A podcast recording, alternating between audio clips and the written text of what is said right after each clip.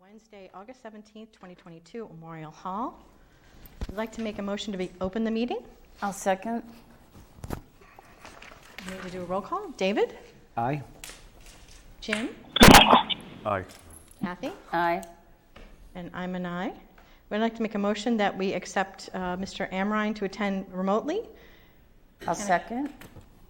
David? Aye. Jim? Aye. Kathy? Aye. And I'm an aye. Uh, Item number one will be continued. Uh, They've requested to be moved to the, dis- to September 7th meeting. So I'd like to make a motion that we open item number two, which is 1177 R Pleasant Street, Wardwell Road. I'll second. David? Aye. Kathy? Aye. Joe? Jim? Aye. And I'm an aye.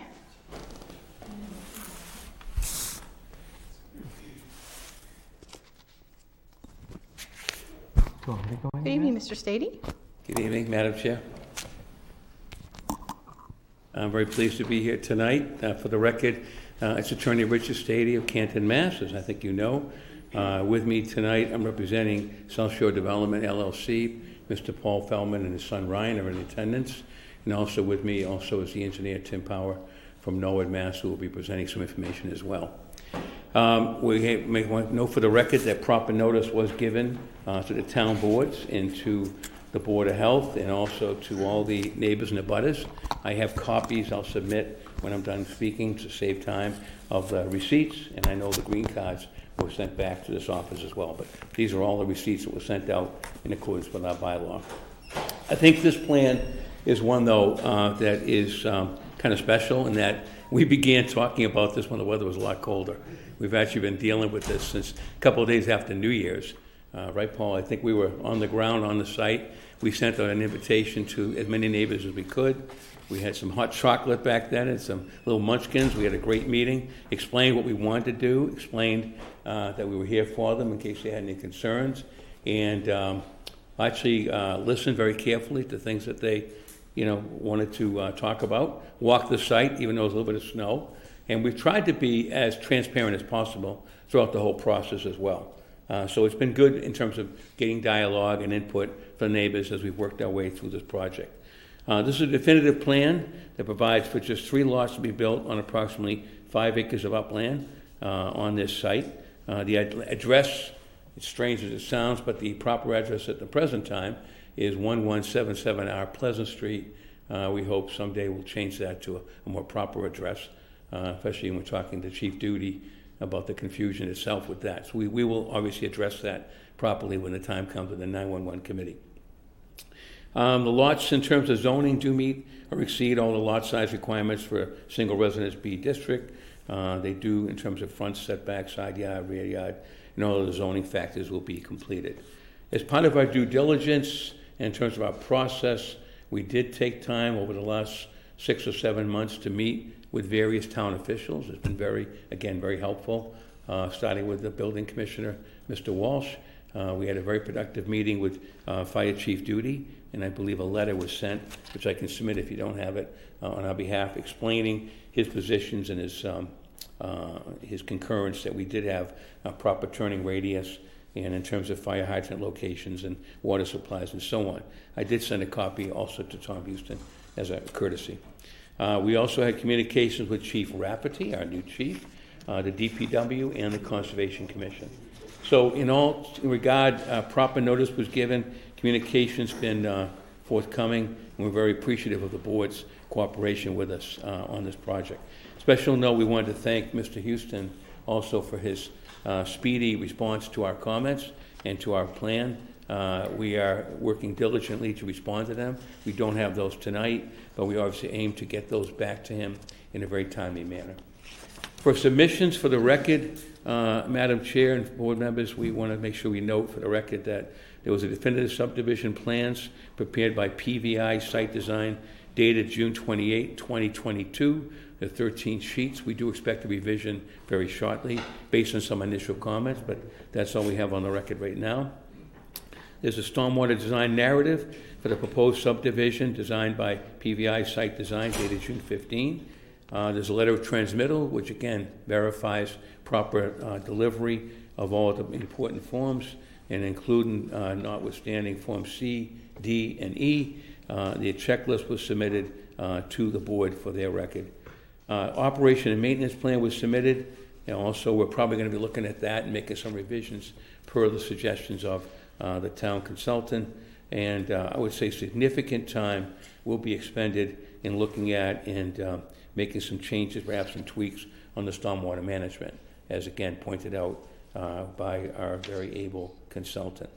Uh, There are waivers we're going to need for this to uh, take place.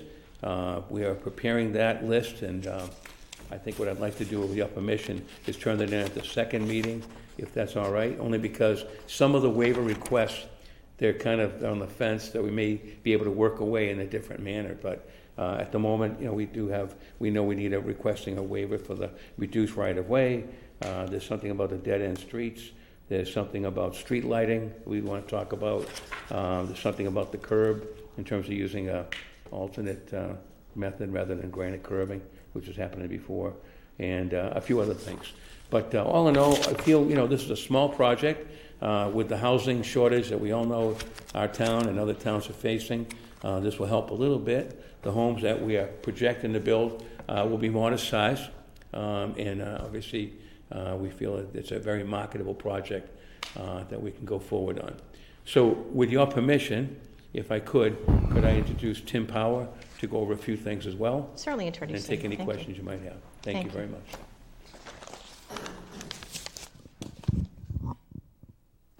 Hi, You don't need to turn it on, it's on. it's on. Okay, great. Uh, uh, so again, thank you, Richard, for the introduction. Uh, Tim Power with PVI Site Design, uh, located out of Norwood. This is my first official project in Canton, so happy to be here, right down the street. Uh, so uh, I'm going to give a brief overview of the project, uh, and some of the design elements. As Richard said, we got Mr. Houston's comments. Uh, I don't see anything alarming there to me, just some more detail uh, in in there. I have some questions that I'll uh, address to Tom, just to clarifications. But uh, uh, so uh, the overview obviously is is three lots. Uh, lots one and two are a little over an acre, almost two. I'm sorry, lots one and three are a little over an acre and almost two acres. Lot two is 17 acres, but that's because behind what you see here off this page is the whole bunch of wetlands that goes off to Beaver Meadow. So that's included in lot two. Uh, but really, the buildable areas you see here, and it's, it's all around uh, an acre size of, uh, of uplands, uh, plus or minus, uh, that's there. um, utilities, well, I'm sorry, the roadway design, uh, we are following the standards for a lane on this road. So a 24 foot wide paved area. One of the waivers we're requesting is the reduction in right of way width because the existing property line here where the road is is only 40 feet wide. Uh, the, regulation is 50, so we're asking waiver to go down to 40. Uh, the pavement width will be will meet the standard uh, of the pavement width. So this is really just a right of way question. uh, natural grade from Wardwell uh, is down and away from Wardwell. So you can see from our profile it's going down. Fairly steep at first, uh, coming down through the beginning part, about 7.5% coming down. But then we have plenty of room to level out at the cul-de-sac right after the, the first driveway. Utilities in the area, there is sewer on Wardwell. Uh, we will need to pump up from the houses uh, to, to connect to the sewer. Uh, there's obviously uh, water. Uh, we did do a flow test to demonstrate we have adequate uh, capacity there, which we will provide the results for. Um, and electric is on the street, was proposed to be underground. There is no gas on Wardwell, so these will be propane um, at each individual lot. Uh, the stormwater I save for the last because it's the most fun. Uh, the regulations, as I'm sure you know, uh, really highlights using low impact design. Uh, so we really tried to follow that as much as we could. Uh, we're proposing here in these these uh, green paths here, uh, just a curb break on the road in three locations, and then a grass swale going around with just some culverted areas to connect under driveways, and eventually to a infiltration basin that's designed to handle uh, the full hundred-year storm. These have been designed uh, to provide the pretreatment necessary before the infiltration basin, so there's really no structures proposed here uh, other than some outfall locations, and really just one structure here. Uh, just because of the steepness connecting here, we wanted to drop down and add a pipe. So really, uh, and every each house uh, that's shown has a rain garden. Uh, so the roof drains will be connected to their own rain garden, which is then designed to overflow down uh, overland into the adjacent swales, uh, and again down to the um, infiltration basin. Uh, it was fun challenge try to meet all of that and prove all that. Usually I'm a structure and pipe guy, so this was a little different for me. But uh, I think it's a great I think it's a great product. Uh, I think it's uh, it's you know the country drainage that everyone looks for in low impact design, so that's a nice feature to have here. Uh, we do obviously do have some wetlands. Uh, we do have a notice of intent in for Conservation Commission. We have the first hearing next week, um, really bordering the whole sites. Uh, there is a certified vernal pool uh, on this side of the property as well. Uh, the houses, I just want to note uh, the box here. This is just meant to be a maximum footprint. I don't think the intent is to build out to this footprint entirely, but we want to have enough room so we don't have to ask for more. I think the house will fit inside of that with garages and bump outs and architectural treatments and whatnot. Um, I think that would just check my notes. Sort of keeping it brief on detail. I'm happy to go into any more um, any more detail if there's questions about it. Uh, that's the general overview of the, the design approach, the design intent, and uh, what we presented. We have some work to do to address um, uh, the comments from uh, Mr. Houston, uh, but uh, we'll work through that and provide revised documents. I, I should add, good job, Sir Tim. If I could, Madam Chair, this road will be private, and there'll be a homeowners association. That document, which Mr. Houston requested, will be prepared in a timely manner and presented for the board to review and town council if needed. Uh, But we will, that's what we will be kept private. Great, thank you. That was going to be one of my questions. Thank you. Mr. Houston, did you uh, ha- uh, wish to speak on the matter at all? Yeah, I, well, we had, um, as uh, Tim or uh, Attorney Stady had characterized it, we had uh, 50 comments, but they're really working out the details. I don't think there's any elements of feasibility here. The uh, uh, the project does overall comply with the town requirements. It's a matter of working out the, uh, the details. So it might, in the interest of time, and given the fact that we have a long agenda, uh, perhaps it might be more efficient to uh, allow the design engineer to uh, review the comments, and we can then uh, just sort of focus on the remaining uh, issues. A few things in an overview. Uh, Tim, I think, was absolutely correct. There is a uh, huge emphasis from DEP and others for low impact design, and we don't see that much of it because, in a sense, it's harder to do than the traditional structured closed drainage systems. But this is a uh, uh, an excellent example of that uh, approach. I think uh, we're looking for a few test pits to confirm feasibility and all that type of thing, but uh, uh, the general approach is uh, to be much commended. Um, the applicant is seeking a waiver for um, streetlights. they want to have individual sort of residential scale uh, lights at the end of the driveway. I don't know that there's a precedent for that. Uh, you know, there are some inherent issues like making sure that those lights are always on and the homeowners, A, don't turn them off, and B, maintain them in terms of bulb replacement and that type of thing. So uh, it's, uh, you know, it's done in a lot of towns. I don't think there's much experience with it in Canton. Canton's always sort of emphasized traditional uh, street uh, street lighting. There's a waiver for right-of-way width uh, from 50 to 40 feet uh, for the first X, decades of the century. The typical roadway width was 40 feet. Whenever Wardwell Road was laid out, somebody left a 40-foot stub. Well, the applicant stuck with that. So they're requesting a waiver for 40 feet. The road extends only a short distance beyond that stub, so it doesn't seem to make much sense to uh, widen it out to uh, widen it out to 50 feet. So again, I think the project is is well designed. It generally complies with local standards and standard engineering practice, generally consistent with the, um, with the stormwater standards.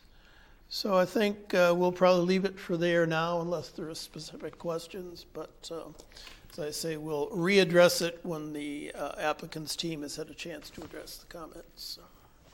Thank you, Mr. Houston. Is there anybody on the board that would like to speak on the matter? I'm okay for now. David? Jim looked like you wanted to say I'm something. okay. No. Thank you, Madam Chair. Um, Couple questions slash comments. Um, After your explanation on the 27 feet for the drive, I appreciate it. I think I'm just a little surprised to see uh, other town departments agreeing with it because in other instances they have not. So I'd love to get some, maybe a little more perspective at a later date. You don't need to hypothetically give me hypothesize on it now, but it, it, it just surprised me that, that, that they're um, okay with it this time. Um, uh, why a private lane versus making it public? I'm curious as to the rationale from the developer on that. Um, several years ago, you may remember, I don't know if Patty remembers, if the chair remembers the conversation we had on a, another development. I'm probably the, at the time, I don't know how we sit today, I'm a huge advocate of no streetlights and making it a homeowner association rule with post lights at the end of driveways. Um, numerous towns around us, including Milton, have been doing that for years, and it has limited the town's financial responsibility for streetlights, uh, maintenance, and electricity costs. Um, and, and homeowner associations documents require lights to be on day and night, you know, just like a street light would be. Um, so I don't think I have huge kind of sort of angst on that. Um, uh, uh,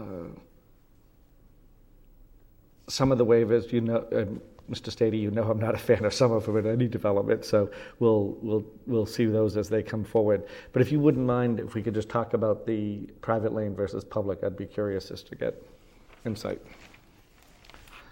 I defer to my uh, client to answer that, if you wish to answer, Paul. I If think, if you uh, want to take the microphone. But-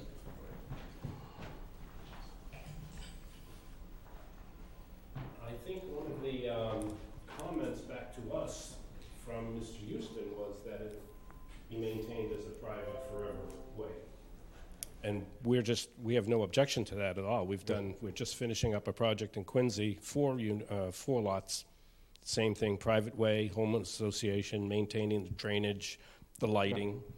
And uh, that's the way we've always done our subdivisions. Okay. If the board, if the board feels that you'd rather have it not a private way, we're open to that as I, well. I'm, I, it's really a That was question just- because we go back and forth on it, as you know. so it's more of a question. Yeah. One of the things that sort of hit me is that there is a waiver of a number of standards. You know, the uh, the low impact design system traditionally is maintained by homeowners associations anyway. So, how much more benefit to make it a public way? The other thing, and I didn't mention it, but there is not a conventional sanitary sewer system here. It is one of the individual homeowner pump uh, through a small diameter main in the shoulder of the road. So uh, that, you know, each homeowner would be responsible for maintenance not only of the pump, but of the individual force mains if they were to plug up. The force mains dump into a force main manhole at the top of the subdivision, which is the entrance because it goes downhill. But uh, with the stormwater and with the sanitary sewer, and maybe without streetlights, it seemed that there were a fairly substantial deviation from the subdivision regs. Not that that's inappropriate in this location, but it did seem to lean towards being a private way for that reason. That was the rationale of why I mentioned it. So. Thank you. Good point. Joe, did you have any questions or comments? Not at this time, thank you. I think my only concern is the fact that, because it is going to be a private way, that it really does need to be stipulated when the house sale happens, because there have been issues in other parts of town recently where houses have been built and the individuals didn't realize that they were in charge of plowing their street, taking care of ma- maintaining their lights, and didn't realize, it's making sure all the easements are all taken care of um, properly. So just make sure that that's, you know, recorded properly, because it is a big concern. Thank you. So I'd like to make a motion that we continue. Oh, Madam Chair? Oh, sure, I I'm think there were a couple of people here Are who there might want to anybody, in speak. the- anybody in the audience that would like to speak? I They may want to apologize. speak tonight. My haste. If you could go to a microphone, please id- identify yourself and your address. My name's Rich Trottle. On 41 Well Road. Um, on the right-hand side of the access road if you, uh, into the, in- the new uh, three homes. Um, I'm looking forward to having it completed. I, I, um, it's a, it's a, been a dirt road there, and I've been mowing it. I, I've been there since 1981, and I've been mowing it because I'm afraid of uh, uh, poison ivy. I had a homeowner's nightmare where I had poison ivy all over my back lot, covered by thorn bushes, and um, I had to remove all that and uh, mulch my back lot. Um, so, and I, I have two driveways, actually. I have a driveway uh, for a garage under my house, which is not too far down Wardwell to, to uh, enter my property. But I have a two-story, two-car garage that, that enters off of Ward, directly off of Wardwell. So I very intermittently use that driveway, but, you know, I need access to my back lot, so I, I, I just need, need that. Um, But the way I look at it, if it's okay with Mr. Houston, it's okay with me. The only question I have is, um, um, public versus private in snow plowing. I, I don't know what the difference is, whether that's a homeowner's thing or, or if that's a town thing, or if it's, makes a difference if it's, um, um, public or a private way. I know the answer to that. Um, If it's always intended to be a private road, the town does not plow it. So the town won't be responsible for the plowing on that. If it was a public road that ended up being private because it didn't meet the specifications, the towns plow them because they can't be really For safety. for safety. So they will be responsible for their own plowing. It would be part of the homeowners association. Yeah, yep. But but I'm looking forward to it being completed. I, um, I think I have a lot to gain by it, um, um, you know, having a, a finished road there. Assuming that, that, I, I, I know that it's only 40 feet wide, and I assume that there's gonna be enough room on the side of the, of the, uh, of the paved road for snow to be left without, you know, I have a chain link fence all the way along that side of my property, so snow is my only concern. Um, I'm looking forward to it. I, I, I- I'm all for. Thank you. Thank you for speaking, and thank you for being generous and actually mowing it. Certainly. I- If you, if, if, if I don't mind, I'd, I'd like to ask a question. You said you live at, you said 40?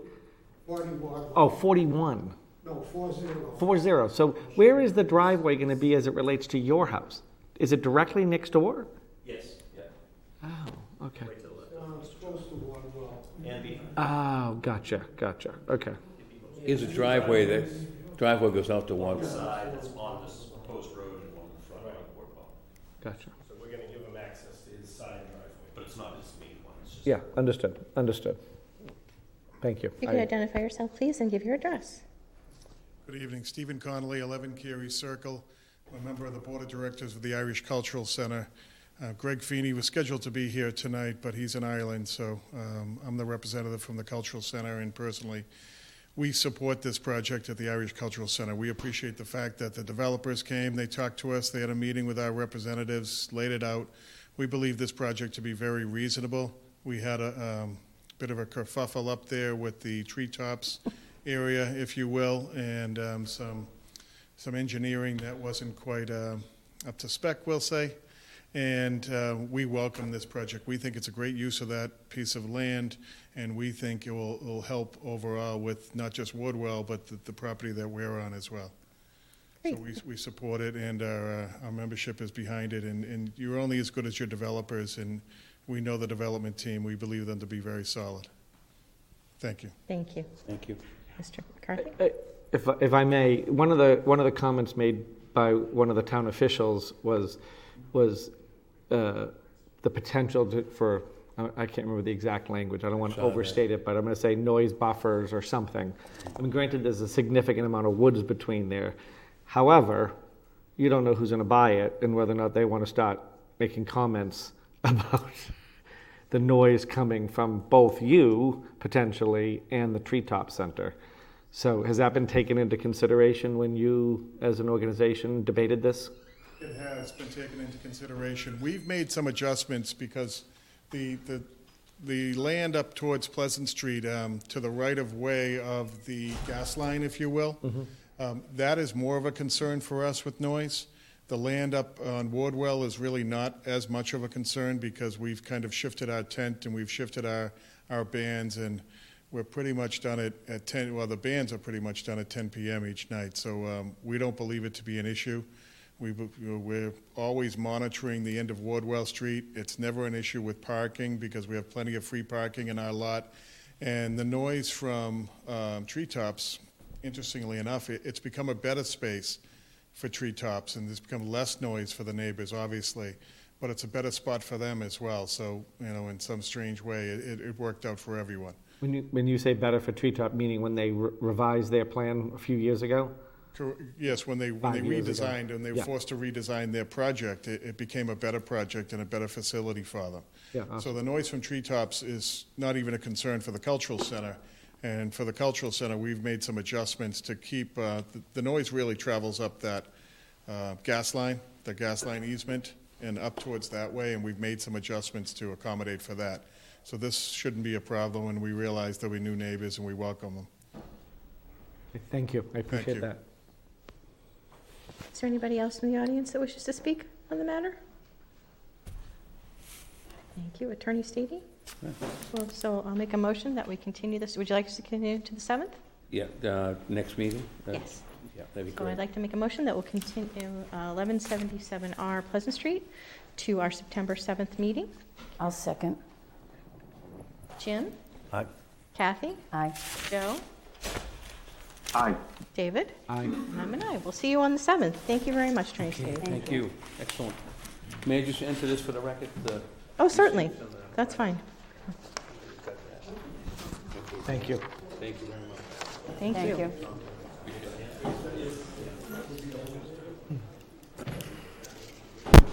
I didn't realize it was going by the side of the house. I thought it was going out the end of Wardwell. Yeah. Yeah.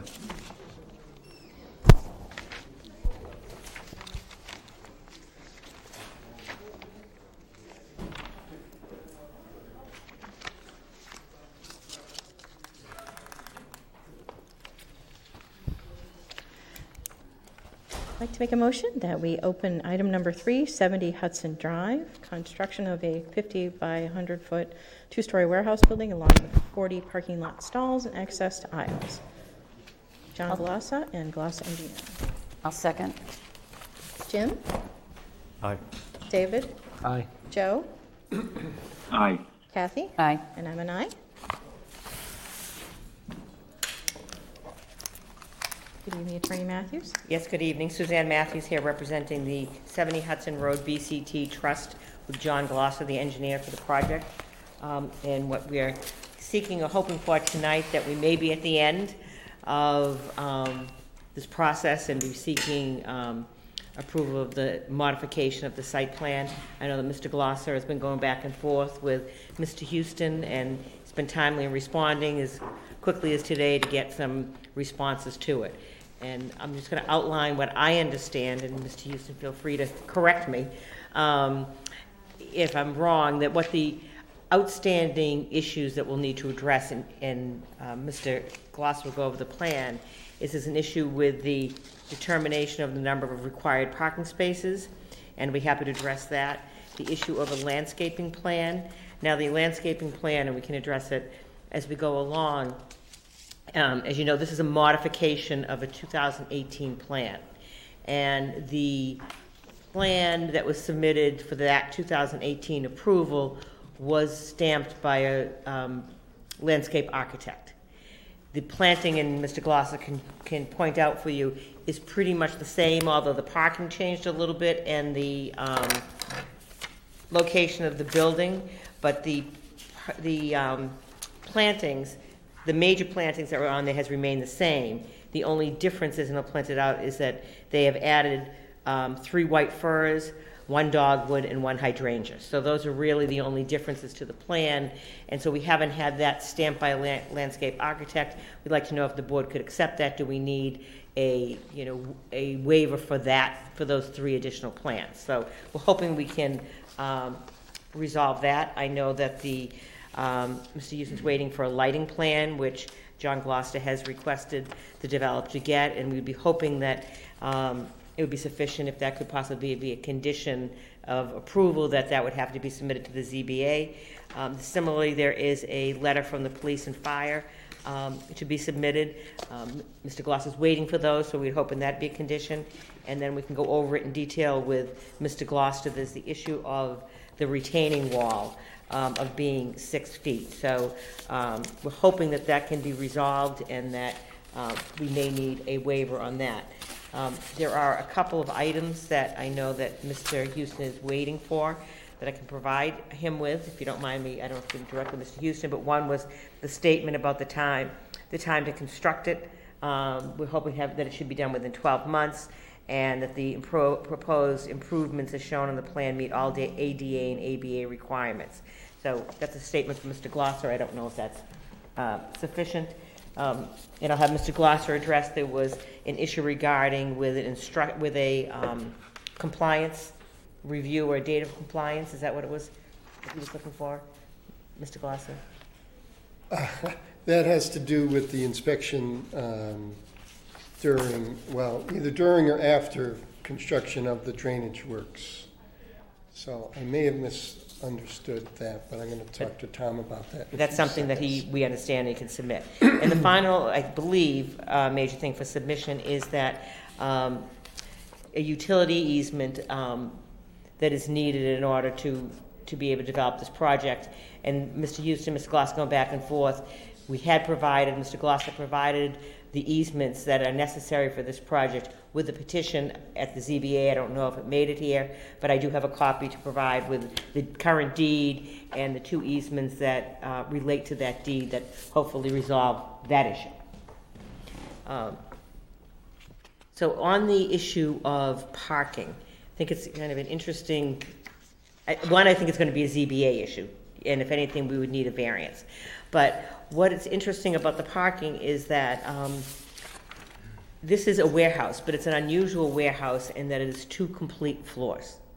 And so that when you look at the um, definition of a warehouse and parking, it is one, um, two, one space for every 250 square feet on the ground floor. Ground floor is, is defined as the ground floor and a mezzanine or other areas that are used. So we're looking that because this is a two floors, that it's going to be used all for warehouse storage. Interesting, he can explain the um, construction of the building, I can't see it, has a loading dock on both floors. So that if you look at, and there's 5,000 square feet on, on both floors. And so that, based on those calculations, um, it comes to 40 square feet. And so a number of the other, so that's something I guess that the zoning board's going to have to determine. Um, and if we need a variance from having more than the maximum, we would request that. I think that discussing the unusual development of it shows the need, hopefully, for those 40 spaces. And so there are several comments that go with that that Mr. Houston had about changing the landscaping, the parking, and I think that we can't really address, the, address those at this point until there's a determination. Um, and I think that hopefully the zoning board could take that up. So, turning over to Mr. Glossa.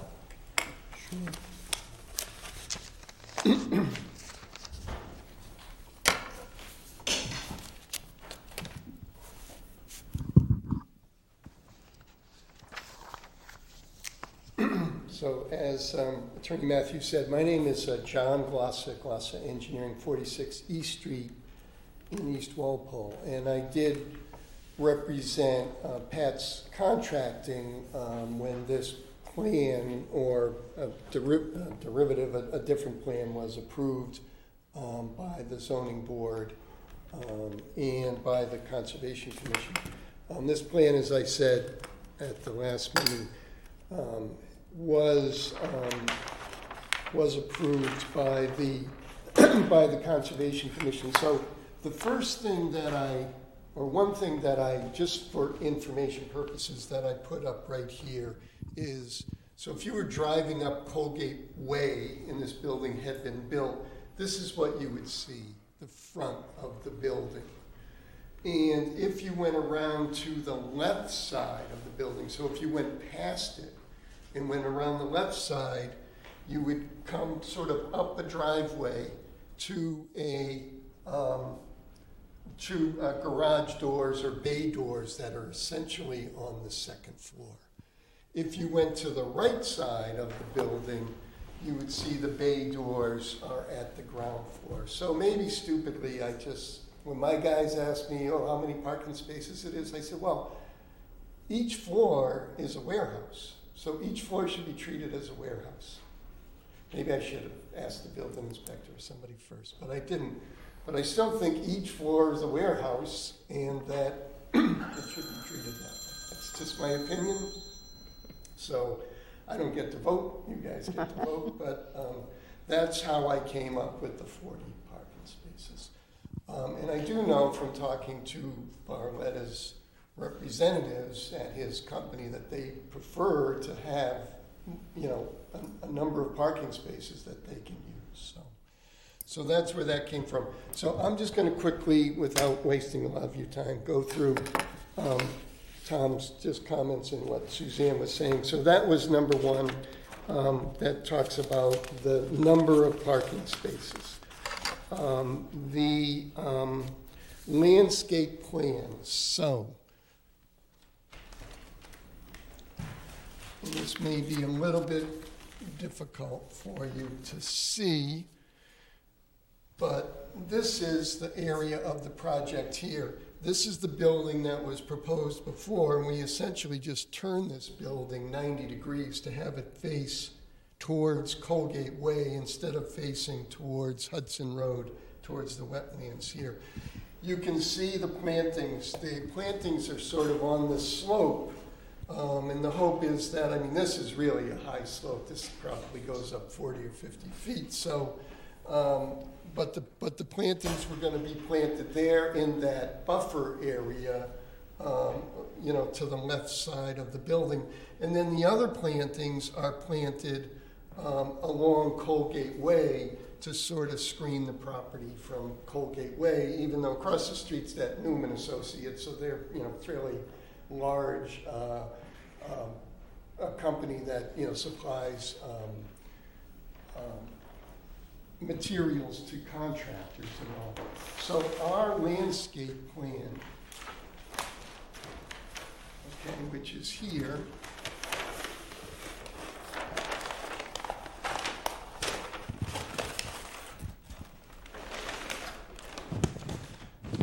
So our landscape plan essentially mirrors, mimics that plan.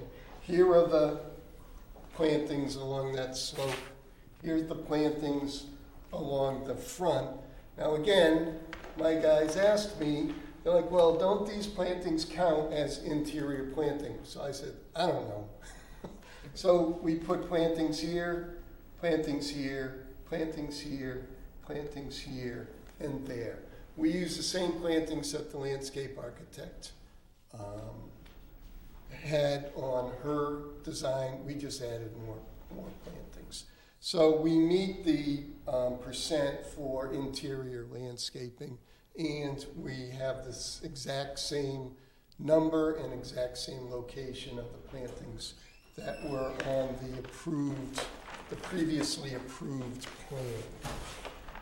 Um, so let's see what's next is okay the retaining wall height but again the um, the owner of the property and the builder wants to have, rather than a spread out, larger warehouse on one floor, wants to do it in this location. So we, you can see them here. We're going, we have two walls that are essentially 12 feet high.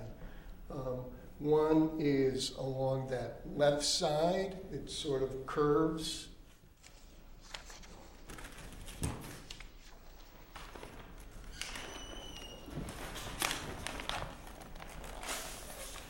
So it,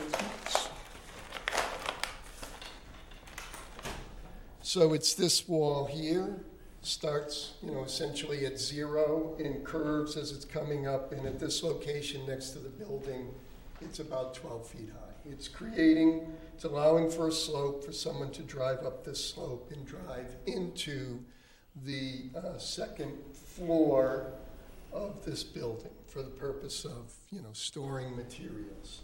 Um, the other um, wall is on the right side, and it's going this way, and again, it starts at about 12 feet high, and by the time it ends here, you know, it's back at zero again. Um, interestingly enough, this plan that, oops, that we did for Pat's contracting has a similar wall back here. So this plan, and it, was just, we missed it. You know, maybe it was missed on the, on the review, I don't know, but it has a similar wall back there that was 12 feet high and had the similar issues with getting the drainage out from behind it. So, so the plan that we're asking to be modified um, has a, already has a 12-foot wall on it. Um, so the lighting plan, um, so I'm working with, know, the bar, with Mr. Barletta on that. Um, as far as I know, they're only going to um, have lighting on the building itself. There'd be no poles, but um, they're, you know, they asked me about it. I said, well, whoever you're buying the lighting, lights from, they'll do the lighting plan for you. So it's not really something I do, um, but we will um, have that available probably, um, I'm going to say early next week. And so,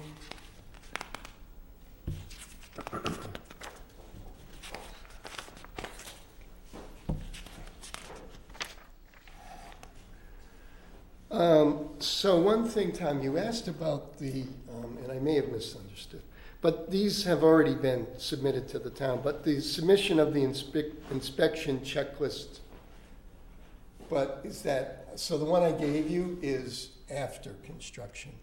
Are you looking for during construction? No, we're looking for after. Okay, well then, that's, that's. Did I miss, did you give that? That's That right. may have been in the one I gave you tonight. And that's also part of the order of conditions from the uh, conservation. See, I would have remembered this because it's got green shading on it. Yeah, I yeah. don't think I saw it. But anyway, that's all right. Um, and, um, okay, the parking, we already went over that. I Um, think the granite. Oh, yeah, so, um, you know, Thomas Doody points out that your regulations require granite curbing. Um, the, this plan did not have granite curbing, um, so we just followed along with that. We would be asking for a waiver or whatever is required to allow the, um, uh, this project to be uh, constructed in the same way that the other one was. Um, So we'd be um, looking for relief on that, and then I think it's, well, let me just get to this one. So, um, so Tom, on the um, Y, on the overhead underground wires, so we're actually showing a pole here. So we would say that we're showing the wires going overhead over Colgate Way and then dropping down and going to the Oh, transformer and into the building. Uh, That wasn't the issue. The issue was, I couldn't tell graphically, although it appeared to be an underground duct system, because it connected into the transformer and then into the building, but it was labeled overhead wire. So it's labeled overhead wire where it's going over Colgate Way. It's on the site. But anyway, all right, that, that was my So I- if it's, confusion. if that's a problem, I guess we can show it underground the whole way, but it just sense. No, I have no problem with it going over the street. I just saw a label that was on the site Right, that said overhead wire pointing to what appeared to be an underground duct system. yeah, the, the symbols are the same, unfortunately. Yeah. the Overhead and the underground, but If it's underground on the site, that complies with. Right, so the plan is to go from the pole, the existing pole, overhead Mm-hmm. on Colgate Way, and then drop down, everything then drops down and goes into the building from there, underground. Okay, thank you. That was the clarification we were seeking, so. Okay. Okay, and then, um, you know, so I did, as I said, maybe at the original meeting, have multiple emails back and forth with the fire chief as far as his access to the site. We added two hydrants. Um, we had shown the fire protection going into the building. So um, I know he doesn't, didn't give you a letter, but as far as that, my understanding is he is satisfied. So we will get you something in writing um, on that.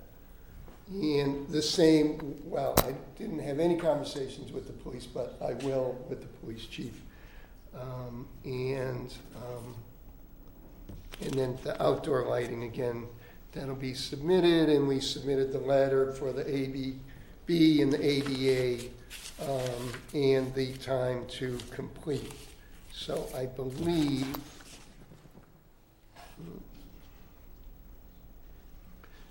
and then uh, Suzanne gave you the, the easements. So all of the easements are at the registry of deeds. I had downloaded them all before we started this, just to make sure that Barletta had not only taken the easement for the property, but taken all the easements that Pat's Contracting had obtained from, from the abutter here. So there's easements there to connect to the water, to connect to the, to the sewer, because, because they're actually on that. So, and then there's the, general, the access easement for that, uh, which I believe runs to someone else. But anyway, all of those easements are, are in the documents that Suzanne now gave you. So I guess I can answer any questions um, that you might have. Thank you. So I just wanted to know before I put out the rest of the board, so you're asking for a condition of approval for the lighting plan as well as uh, the, trying to remember what else. The I- landscape plan is whether or not you'll accept what we have Okay, as being in full compliance, whether we need a waiver um, of that. okay, thank you. I'm going to put out to the And rest so I of the think board. we then would need to, yes, condition of the lighting plan, um, and any letters that you would need from the, um, police and fire. And we'd be looking for a waiver on the, um, retaining wall. And the grant, and the curbing. Excuse me, oh, yes, I'm sorry, yes, and the, and the berm.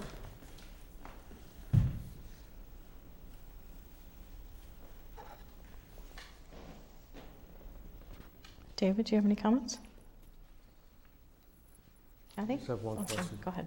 Is there a right-of-way from Dedham Street to Colgate Way to that property, going through the church property? Um, From, from Dedham Street? I, I don't believe so. In other words, can this property go through Colgate Way this way? I, I don't believe so. I, I, but, uh, if you want me to research it, I will, but I don't believe so. I I don't Um, think there is, I just didn't know. Yeah, I don't think there is. I think there's a right-of-way the other That way. way, yeah. Right, so, because I think it had to do something, had something to do with fire protection or something when that was built, that they wanted a second way, but I don't think it, I don't think it goes both ways.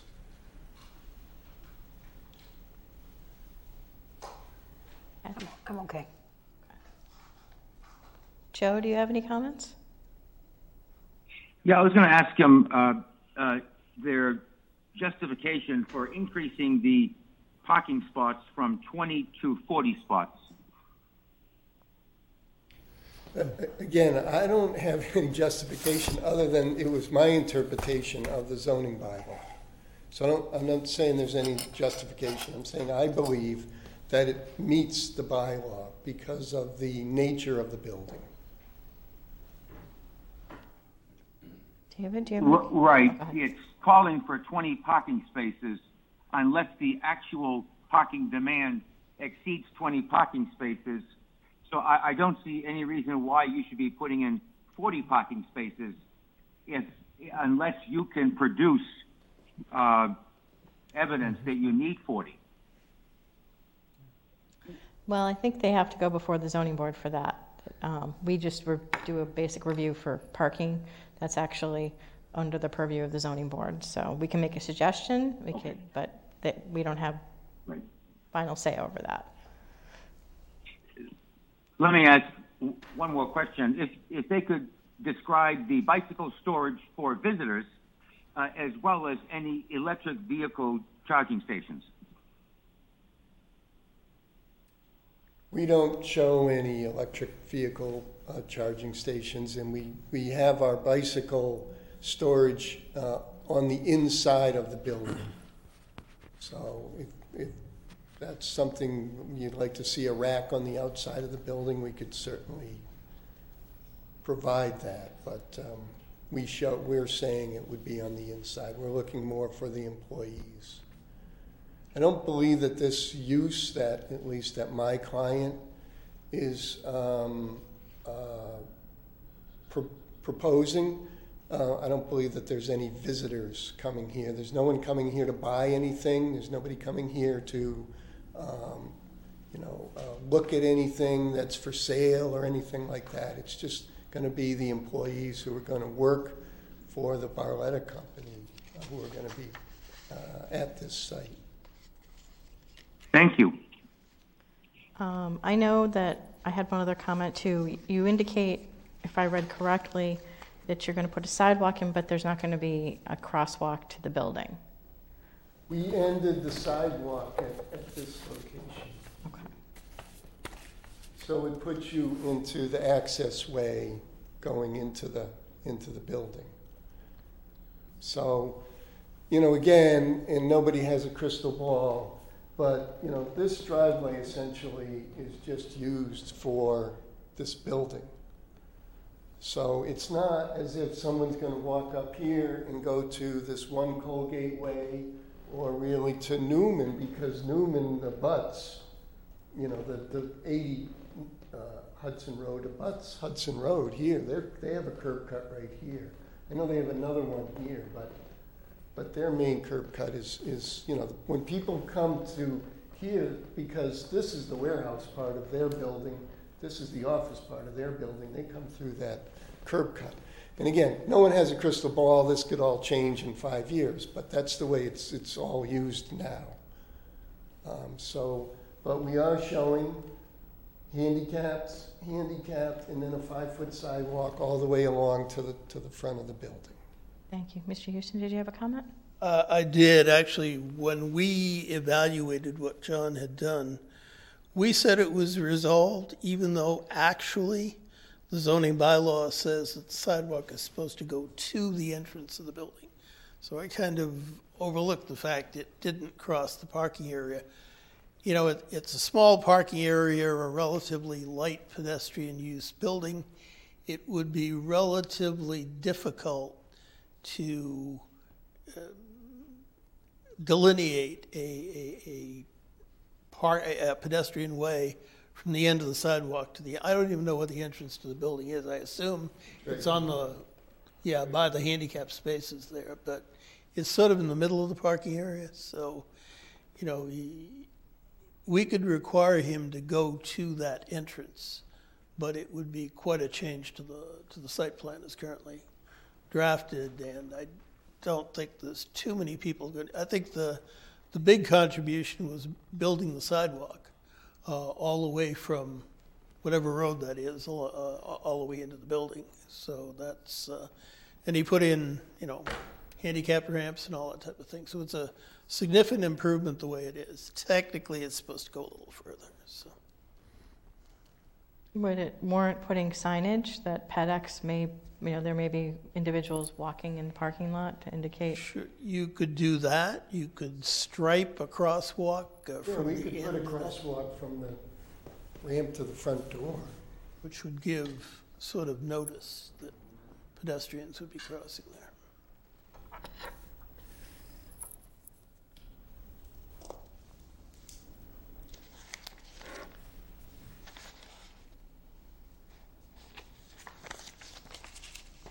Well, Are there any other comments from the board? No, I think it's a pretty good project. Does anybody want to make a motion to send a recommendation or not? Um, Or do you want to continue it? I'm okay with a recommendation, are you? Yeah, you're good with motions. You can.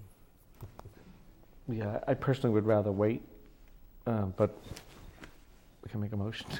What are we waiting for? I'm just curious. Like for the, like instead of making it conditional? Right, correct, Like wait for the, correct.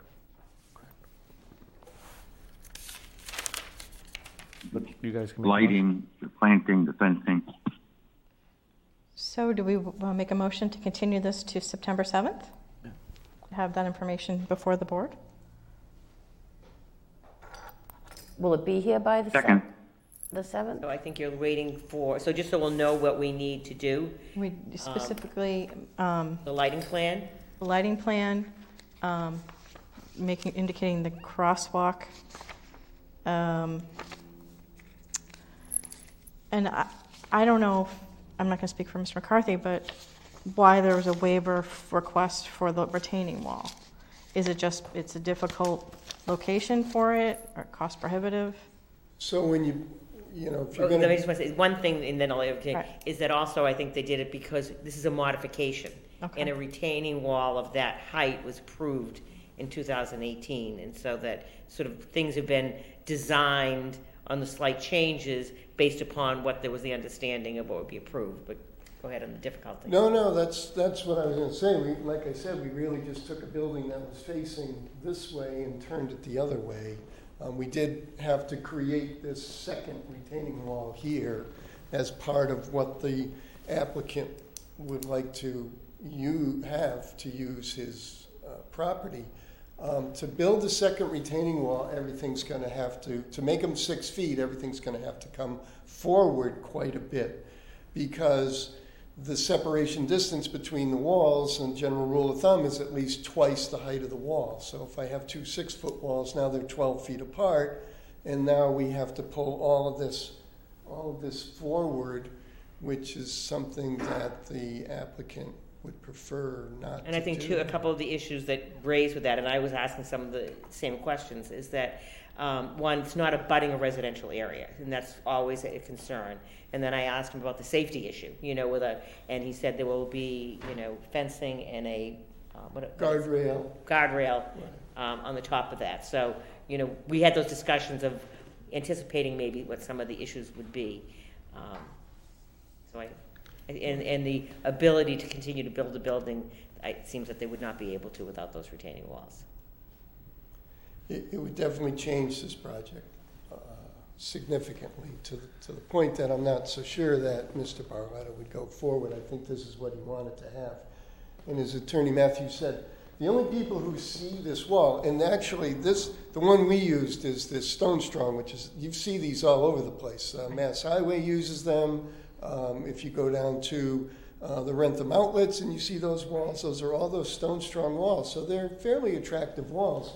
The only people who are going to see them are the people who work at Newman, you know, the, and I know they're not going to be there forever, but this is where Newman's loading bays are right here, and those are the only people who are going to see these two walls. So the residential neighborhood, or the residential houses which are way up here somewhere, don't have a view of those at all. Thank you, that was what I was concerned about. Can, so. can I ask a question? You only have to go as far as Dedham Street to see those walls. Yeah, there you go. You have some right Where, here. where Mass, D- where Mass DOT has been working on the bridge for the last 20 years. So if we come back September 7th, it's just for the lighting plans? Like, are we going to have to listen to the whole thing again? We would pre- prefer to move forward. I'm you just- say. If you want me to do it again. I'm not saying it's, it's no Just one's, it's the asking. board's fault, but these, Well, it isn't just that. I, I would like to see the plan showing where the crosswalk's going to be painted. That's what I'm saying. I would Okay. like to see a letter from Ed that this is going to be okay, that it's ADA and AAB compliant. Um, That's, that would be one of the reasons I would really want, I, I appreciate your letter, but I'd like to hear it from the building commissioner, since he's the final say on that. And then I think everything could be buttoned up by then. Any other questions or comments Mr. Houston has probably would be addressed as well. Crosswalk. Thank you. You said September 10th? Did- September 7th. That sounds good. So we'll make a motion that we continue 70 Hudson Road to September 7th, 2022. I'll second. Jim? Aye. Joe? Aye. David? Aye. Kathy? Aye. And I'm an aye. Thank you very much. Thank you. Thank you. Thank you. Thank you.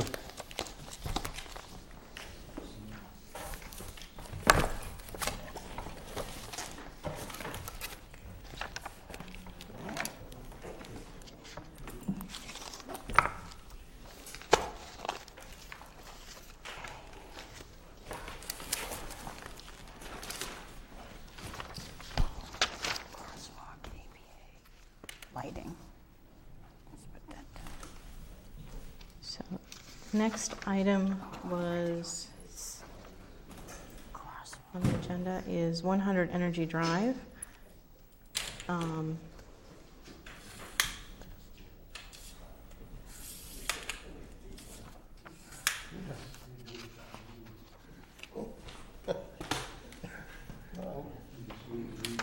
Yeah, yeah.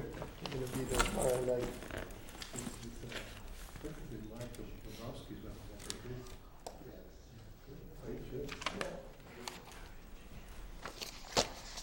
Good evening, Attorney Schneiders. Yep. I'd like to make a motion that we open item number four, 100 Energy Drive. I'll second. David? Aye. Joe? Aye. Jim? Aye. Kathy? Aye. And I'm an aye. Mr. Schneiders, I want to let you know, Attorney Schneiders, um, we're going to hear about this tonight, but I don't think we're going to make a decision, only because we only received the last few items, at- between, some of us between three and four today. So even Mr. Houston hasn't had an opportunity to look at them when it comes to the traffic study um, and any information that was emailed to us. So uh, normally, we do have a 48-hour requirement for all documentation. So I personally don't feel comfortable. I can take the, if the hubs, you know, we could take a vote for the rest of the board if they um, want to continue this tonight and send on a recommendation, but um, I, I, as the chair, don't feel comfortable doing that. Well, I don't know what other information you got. If you're talking about what I sent you over this afternoon, there's nothing new in that at all. It was simply an attempt to put before the board the waivers we've been requesting That, all along. I'm sorry for interrupting, Attorney Schneider. It's not that. It was the traffic study. We didn't get it till after four. Um, Other information that we received, we didn't receive it till late today. So Oh, I nobody didn't in the even- board has had a chance to even review it. Oh, yeah, I didn't even see the traffic study. So I, because we don't have all the information, we didn't have all the information in front of us, honestly, I don't feel comfortable making a motion. If anybody else does, I would abstain. But Well, can we at least uh, go through what we do if you had gotten the traffic study? entirely certainly, back? Can we go that'd be, through that? that'd be great. Thank Uh, you. Does, ev- does everybody have a copy of what I sent over this afternoon? I don't have the traffic study. No, I, I didn't do the traffic study. I don't know who, uh, what's, what's the answer to that? Do you know what, what the story is on the traffic study? Uh, Yeah, the, Do you know, Tom? yeah, uh, Bohler sent along a copy of the uh, traffic study that McMahon had done, the supplemental study. When did they send that? Uh, Sometime this afternoon. Oh, today? Yeah. Oh, okay. All right. Yeah, there was some additional request for added analysis for two new buildings for the future impact of traffic, which, by the way, it's my understanding, um, traffic studies weren't requested for those, Traffic study. Tom, for those buildings. I don't think there was traffic studies on those buildings, by the way. So we had to do some estimates because the town didn't request traffic studies for those projects. So that was something added after the fact that wasn't part of what I think we talked about the last meeting, which was analyzing that intersection. So that was added late to us after the fact. We would have had that information if it was presented, and then we look for the studies that don't exist. So I just want to provide clarity to that. So we've done that analysis based on our hypothetical understanding of what those buildings will be and what the traffic is to be generated. Um, So that was kind of the main emphasis. The other part was having to do with protocols during construction for traffic mitigation, which of course will be dictated based on, you know, the regulations at a state and local level, which typically has to do with, you know, police detail. And then on, on the post side of things, um, anything we can do to work with, uh, is it the, the TMA? Um, regarding, you know, reducing, uh, traffic through, you know, carpooling and any other avenues that may be open in terms of, you know, bus stops and things like that. So those are the two kind of traffic items. Um, and we, we have, I know the report says that we've satisfied those and based on our calculations of, of this hypothetical, you know, future traffic, it, there's no impact to, um, you know, the, you know, the intersection, so. Madam Chair, uh, did- was there a second thing you said came in uh, recently, or just that? Uh, it was also the flow tests we got at the same time, um, the the information that came in today from, from, am I, I believe, is- am I correct, Miss- Mr. Houston? What was that regard to? The flow tests? Oh, the flow test. Yes. Yeah, there was way above my pay grade, but uh, hi- a very detailed analysis on calculation of flow tests. And my understanding that we, we, our engineers talked to, um, and had to do with the geotech and the mounding calculations. And I believe we adjusted whatever formulas, calculations, and we came to an understanding and If, if I may jump in, uh, Zach Richards, uh, project engineer with Bohler, sort of the civil site consultant. And Tom, feel free to echo me here, but just to clarify, there were three outstanding items that were pretty straightforward that were outstanding from his review end of last week. Those three were first, uh, the additional, you know, analysis of the traffic, which is just looking at these two other future developments and incorporating those into the analysis. It wasn't a new traffic study. It was running some numbers and showing that there were no, you know, substantial effects or changes based on these other developments. So that was number one that we uh, checked the box on. Um, number two, I believe, was not a flow test, but actually um, uh, a water loop that was requested, I guess, in the, the fire chief's letter. Um, so we revised that plan to simply show the water main extending around the building, um, which is pretty straightforward, pretty standard practice, something we're happy to do, and again, could be a recommendation from the board. Um, the third piece was um, some revisions that Tom recommended or had called attention to in the mounding analysis, which is really uh, some calculations done to show that the infiltration systems, you don't have groundwater breaking out into the infiltration systems when it, during stormwater events. Um, and I, I believe we, we sent those along yesterday, and Tom had a chance to review those and said those were in, in good order. So, again, you know, Tom can can uh, clarify if I misspoke. Those were the three outstanding comments that I understood in his review from last week. Uh, that we were a, a, little late on the traffic. Um, and the traffic consultant, um, Jason from McMahon, is happy to, to elaborate on the traffic if, if the board would like to hear more. Mr. Houston, do you have any comment on that? Uh, I think it's, um, yeah, it's fundamentally correct. The uh, water issue was groundwater mounding uh, beneath uh, infiltration system four.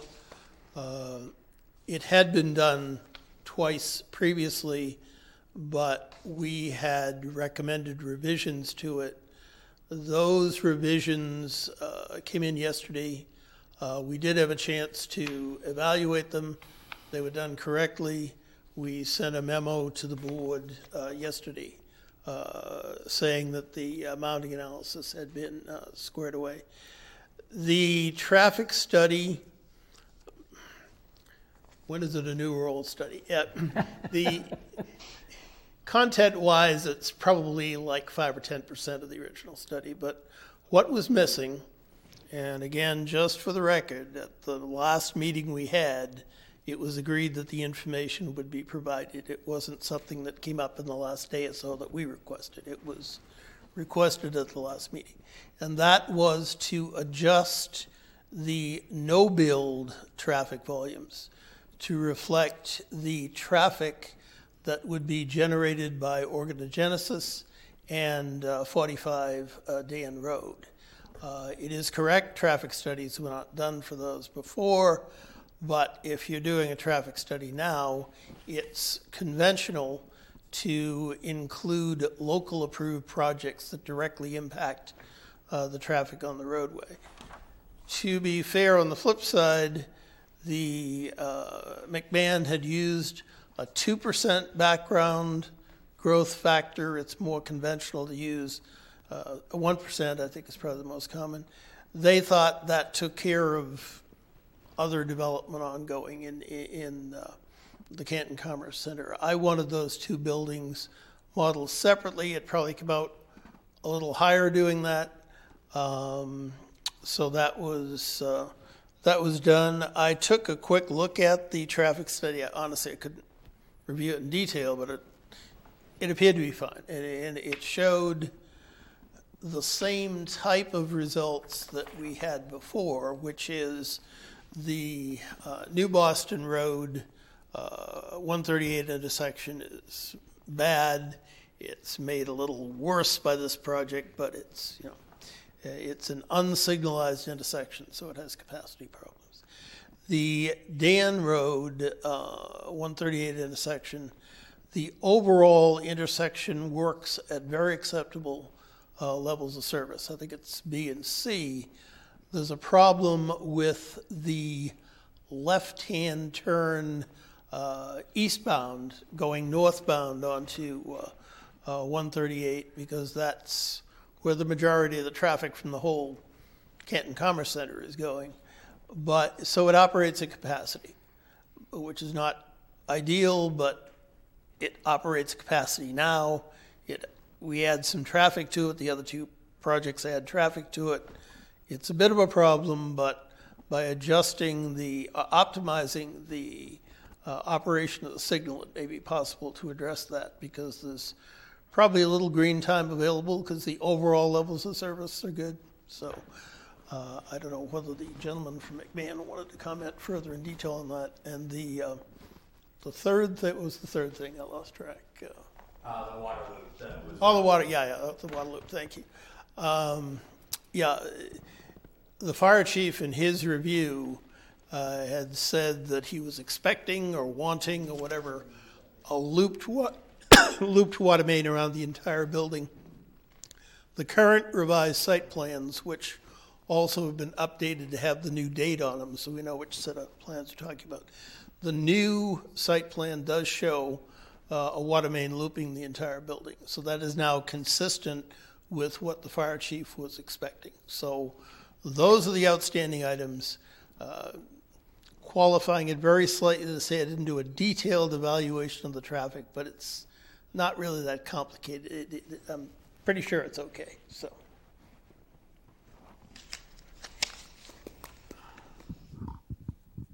Uh, for the record, Jason Adams with McMahon Associates. Uh, certainly echo what, what Tom just said. Uh, there, there's really no appreciable difference between the analysis that we presented today and what you had reviewed uh, if, if you looked over the memo that we produced on August 3rd. Um, certainly some of the numbers changed as, as Mr. Houston just went, went through, uh, but the end result is the same. So if you're familiar with what was produced on August 3rd, again, numbers are different, result is the same. Um, I think getting to the conclusion of everything is, is exactly how Mr. Houston just summarized. You know, if, if the town prefers to have the Dan Road approach operate a little bit better, there, there is time that could be allocated. Uh, typically, the main line, in this case, Turnpike Street, is the priority of the town. So we wouldn't want to go ahead and suggest that that be the case. But I think with a couple new developments coming online, it would make all the sense in the world to take a look at it once these developments have been built. And it is a pretty simple change of opening up the signal cabinet, making you know minor adjustments, which the, the town DPW would uh, pretty pretty easily do, and, and probably does r- routine maintenance anyway, especially with the amount of development going on in this area. So, uh, understanding that you haven't had much time to review the specifics, but uh, if you had reviewed the August third memo, th- there really isn't any appreciable change to those conclusions. The, the magnitude of the traffic generated by these two projects would lead you to conclude there's not going to be a major change. I think my concern was back uh, at our last meeting on July 20th was because the studies had been done during, co- the first one was done during COVID, so it wasn't obviously going to show true numbers, where this one's much more recent. Right. Um, the other concern that I had had was um, in reference to parking and the utility boxes and um, the possibility of maybe you have new plans um, indicating pedestrians on the driveway into the building, possibly putting pedestrian painting. I didn't know if you had a chance to discuss that at all. Uh, yeah, I believe there was a request for, uh, I wasn't at the last hearing, but I understand there was a, a request for an additional crosswalk, and that's been added to the plans as well.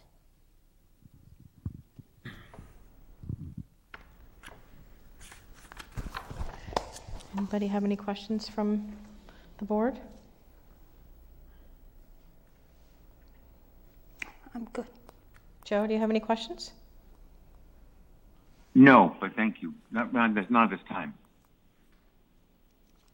Well, if somebody wants to make a motion. Well, uh, could we? could Oh, we- certainly. Oh, certainly, sorry. There's other members in the audience. I apologize. Yes, if we could speak as butters, Certainly. Please, feel free. My haste, I apologize. Uh, My name is Jim Barish. I'm managing member of the John Road New Boston Drive Association. If you remember, I've been at a previous meeting. Uh, Also in a- in a butter uh, at uh, uh, 1 New Boston Drive. Um, uh, The last we left our concern, and I apologize for not being at the last meeting, although I did see it on video. So I just want to make sure that um, the, the point I raised two meetings ago is clarified to its greatest extent. Um, there are seven buildings as part of the association. They send their wastewater to a pump station that accommodates the flow for those seven buildings that exist today. Uh, that pump station brings it to a point where it can gravity feed onto Route 138. Um, uh, the pump station is, you know, as, as well as being a property owner and a general contractor, the pump station is a light commercial use. It's to, to no, no great extent other than it has a natural gas backup generator. Um, we are um, very concerned about the impact of what was uh, in previous building, 18,000 square feet? Twenty-four thousand square feet. What is it? Twenty-four thousand. The existing building being 24,000 square feet, of which, of the seven buildings, ranks seventh. Sorry, thirty thousand square feet, Okay. I saw. Of the seven buildings, it ranks seventh in terms of its design flow to the um, pump station. In other words, it, it, on a design level, it, it, it sends the least amount out of the seven buildings. Uh, So we're taking that building and we're replacing it with, as, as the application states, a 176,000 square foot biomedical facility. Um, And as you can imagine, we are blind to any design that would accommodate this development because one hasn't been provided to us. Um, we have gotten assurances that um, um, they are open to working with us as abutters, very concerned abutters. Um, but we wish that this to be addressed uh, here at Planning Board, Zoning Board of Appeals, uh, that Tom's uh, eyes get placed on it, um, and if we need to have a engineer as part of the association to take a peek at, at, at it as well, someone that's qualified um, uh, that can look out for our behalf, we would love to do that as well. Um, the, last thing we want is um, for a development to go in, utilize the existing pump station, and uh, have wastewater either enter the neighborhood at the point of the cover. Um, for, for whatever reason, the pump doesn't turn off, um, and or the pump does turn off and it's overflowing through the cover, or equally as bad, backing up to the nearest building that is downflow from the pump station. Um, uh, as you can imagine, if that event occurred, uh, you're asking for those buildings to be shut down um, until you know something could be resolved. And something like that, if it requires plans and approvals, and yeah, that becomes very dangerous territory for us. So um, we're urging the board to um, um, make that part of their application and part of your approval, uh, as well as part of the zoning board of appeals approval, uh, so that it is on record and all parties can kind of appreciate a you know a, a solid design that will take care of um, uh, uh, the neighbors. And like I said at the last meeting, I encourage development. You know, I have investments uh, in this neighborhood. Uh, it's very important to me. I think a biomedical facility to bring in employment, uh, skilled workers, um, um, uh, more vibrant community is tremendous. Um, but we really worry about the, the impact to our uh, wastewater system amongst those seven properties. And I know the applicant has said in the past, well, we don't have a tenant in mind, so we really can't engineer it. So my, my, my answer to that is engineer it as you have applied. You have applied as a biomedical facility of a certain size. Do your design flows based on that facility. And if by any chance your tenant changes to warehouse, you can always come back and bring that design down. Um, so I, I, you know, while I can appreciate what they have communicated in the last two meetings, you know, there's a way to accommodate it within uh, our meeting um, in front of you, Planning Board, as well as Zoning Board of Appeals. Thank you.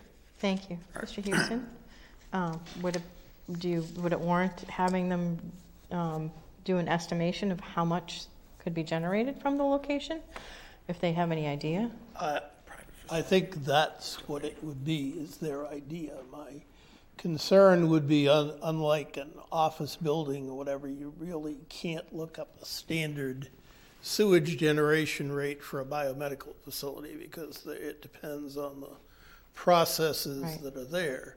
It could be very heavy, it could be minimal. So uh, I thought it was previously discussed that it was known that where they don't have a particular tenant, that this type of analysis should be deferred until the building is final designed.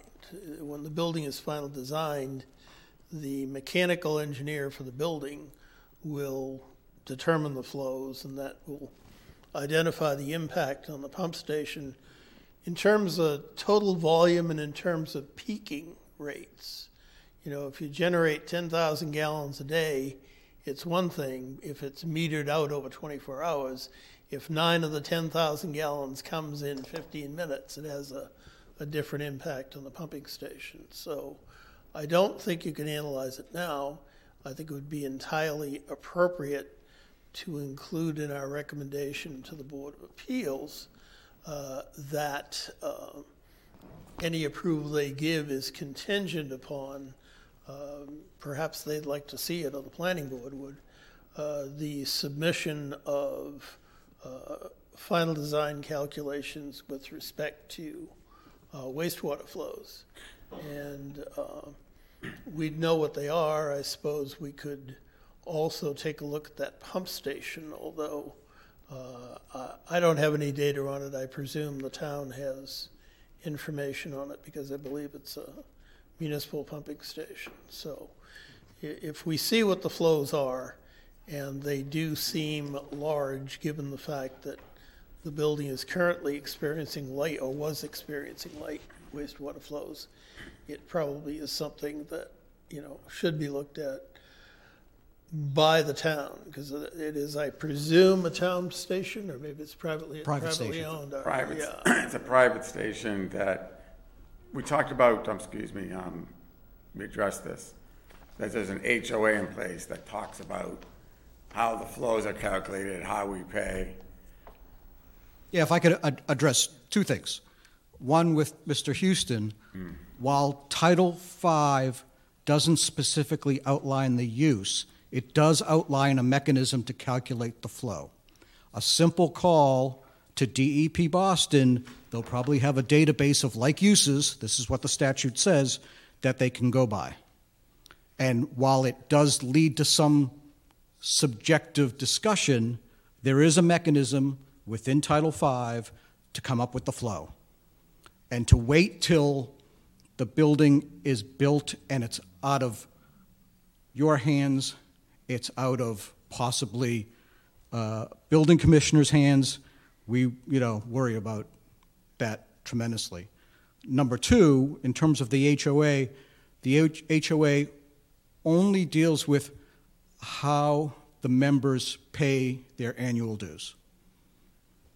Yeah, so it would be one of my suggestions as one of the abutters and potentially one of the largest abutters to make an amendment to that HOA so it addresses this because I'm surely some of my neighbors could be also potentially using more of that system, even though they have existing buildings.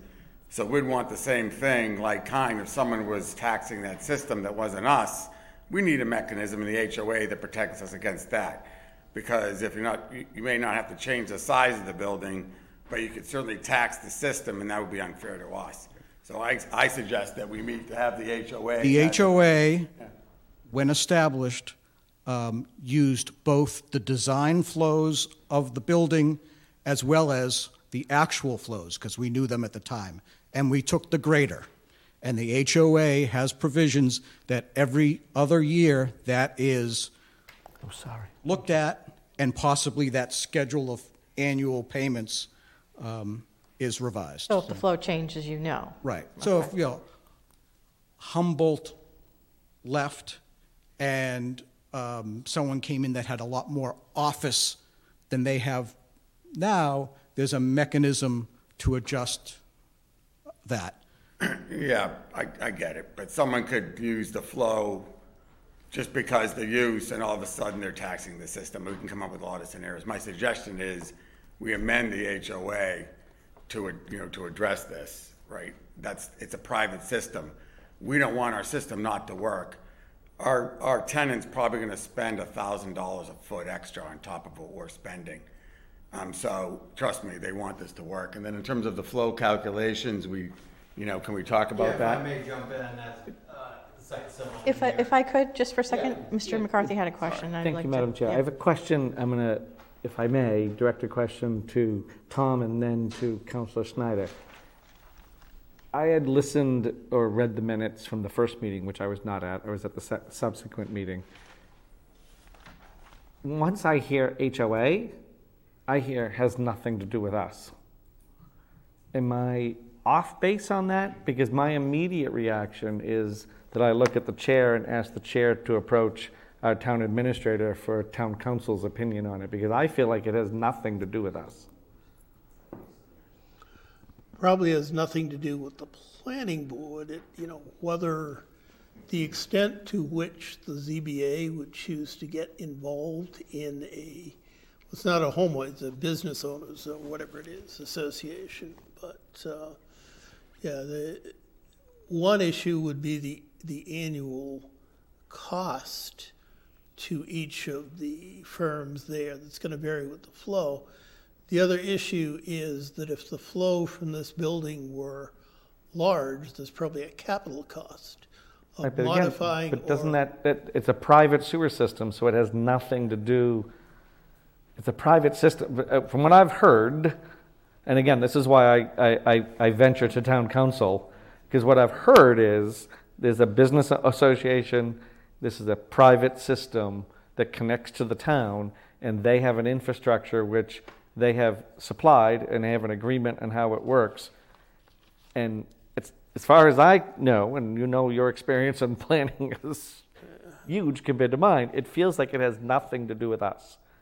And I just would want clarification, I think. It is a reasonable question that I can't answer, which is the extent of control which the ZBA could exert or more subjectively should assert over this association. But again, ZBA is not us, that's, Yes, it is not us, fortunately. One less decision. But um, you know, I, I point out there's a user cost and then there's a potential capital improvement cost. Because you may have to upgrade or replace the entire station, which would logically seem to follow primarily to this project if it's working okay with all the other projects there. Although we didn't look at this for Organogenesis, and I'm not sure the wastewater that Organogenesis is going to generate out of that building versus what the former user generated out of the building. So. Right, again, it, it, that's to your point, it didn't come up before, it's coming up now. for- They're not part of the pump station. They're not, okay. All right, that's a good reason. But that's exactly the point. That's exactly the Right. point that, the- that Mr. McCarthy is making, I think. This is a totally one hundred percent private, uh, issue like any homeowners association is.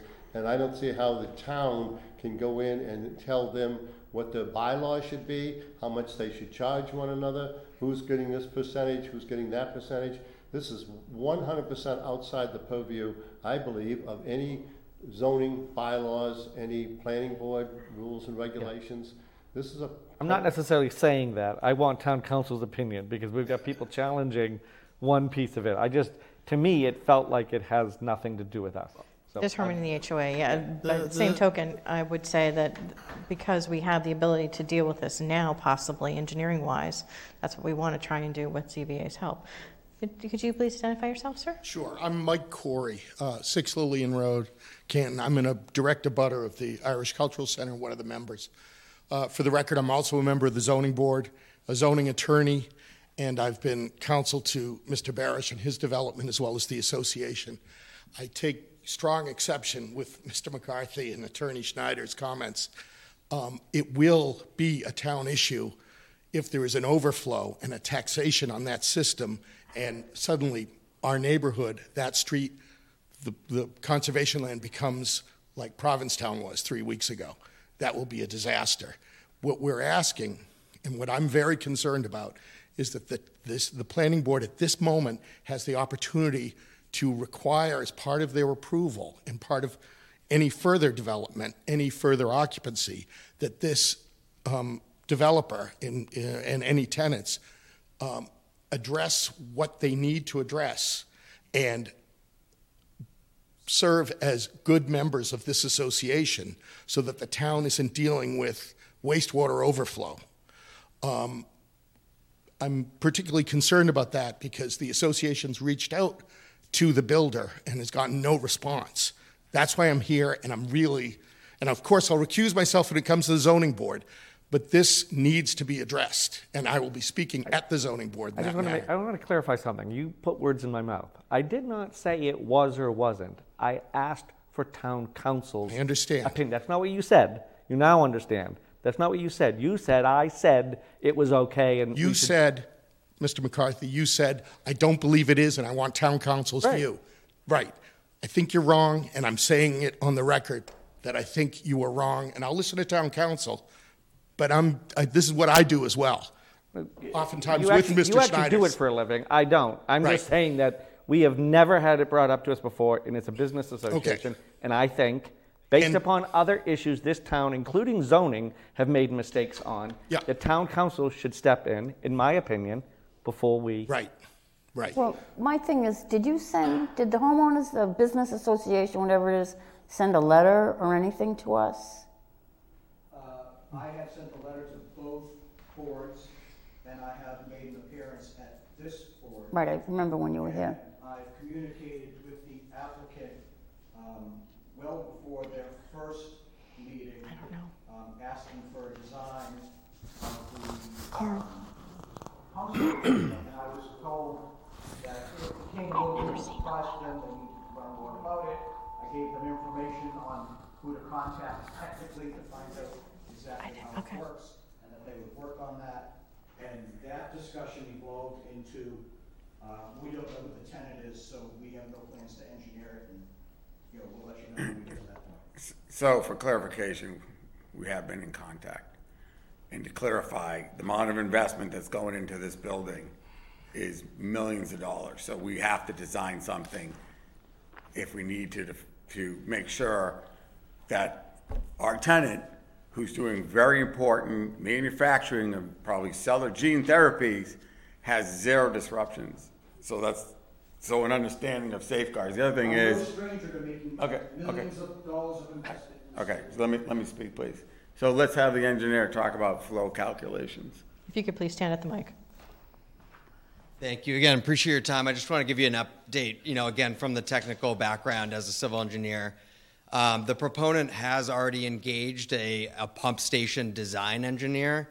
They've been doing an analysis on the existing pump station. They've reached out, they've already coordinated with the current maintenance company to kind of get the records, you know, basically prepare for this design echoing what Tom said is this is a newer use that's been a big boom recently of this lab pharmaceutical. The the sewer generations can range very widely for this use and Title V's, you know, it hasn't caught up to that yet. So could you take a shot in the dark and do a Title V design? Yes, it would almost certainly be a throwaway design. Um, and and unfortunately, you know, a, a, lengthy wait for the proponent who's you know been doing everything he can to address all the comments. He's at his third third meeting now, you know, looking for approval. What Paul has done here, I think, you know, he has given this great succinct uh, letter that he was about to go through. It lists a couple conditions. One being sewage flow calculation shall be submitted to the town engineer once a tenant has been identified and before any occupancy permit is granted.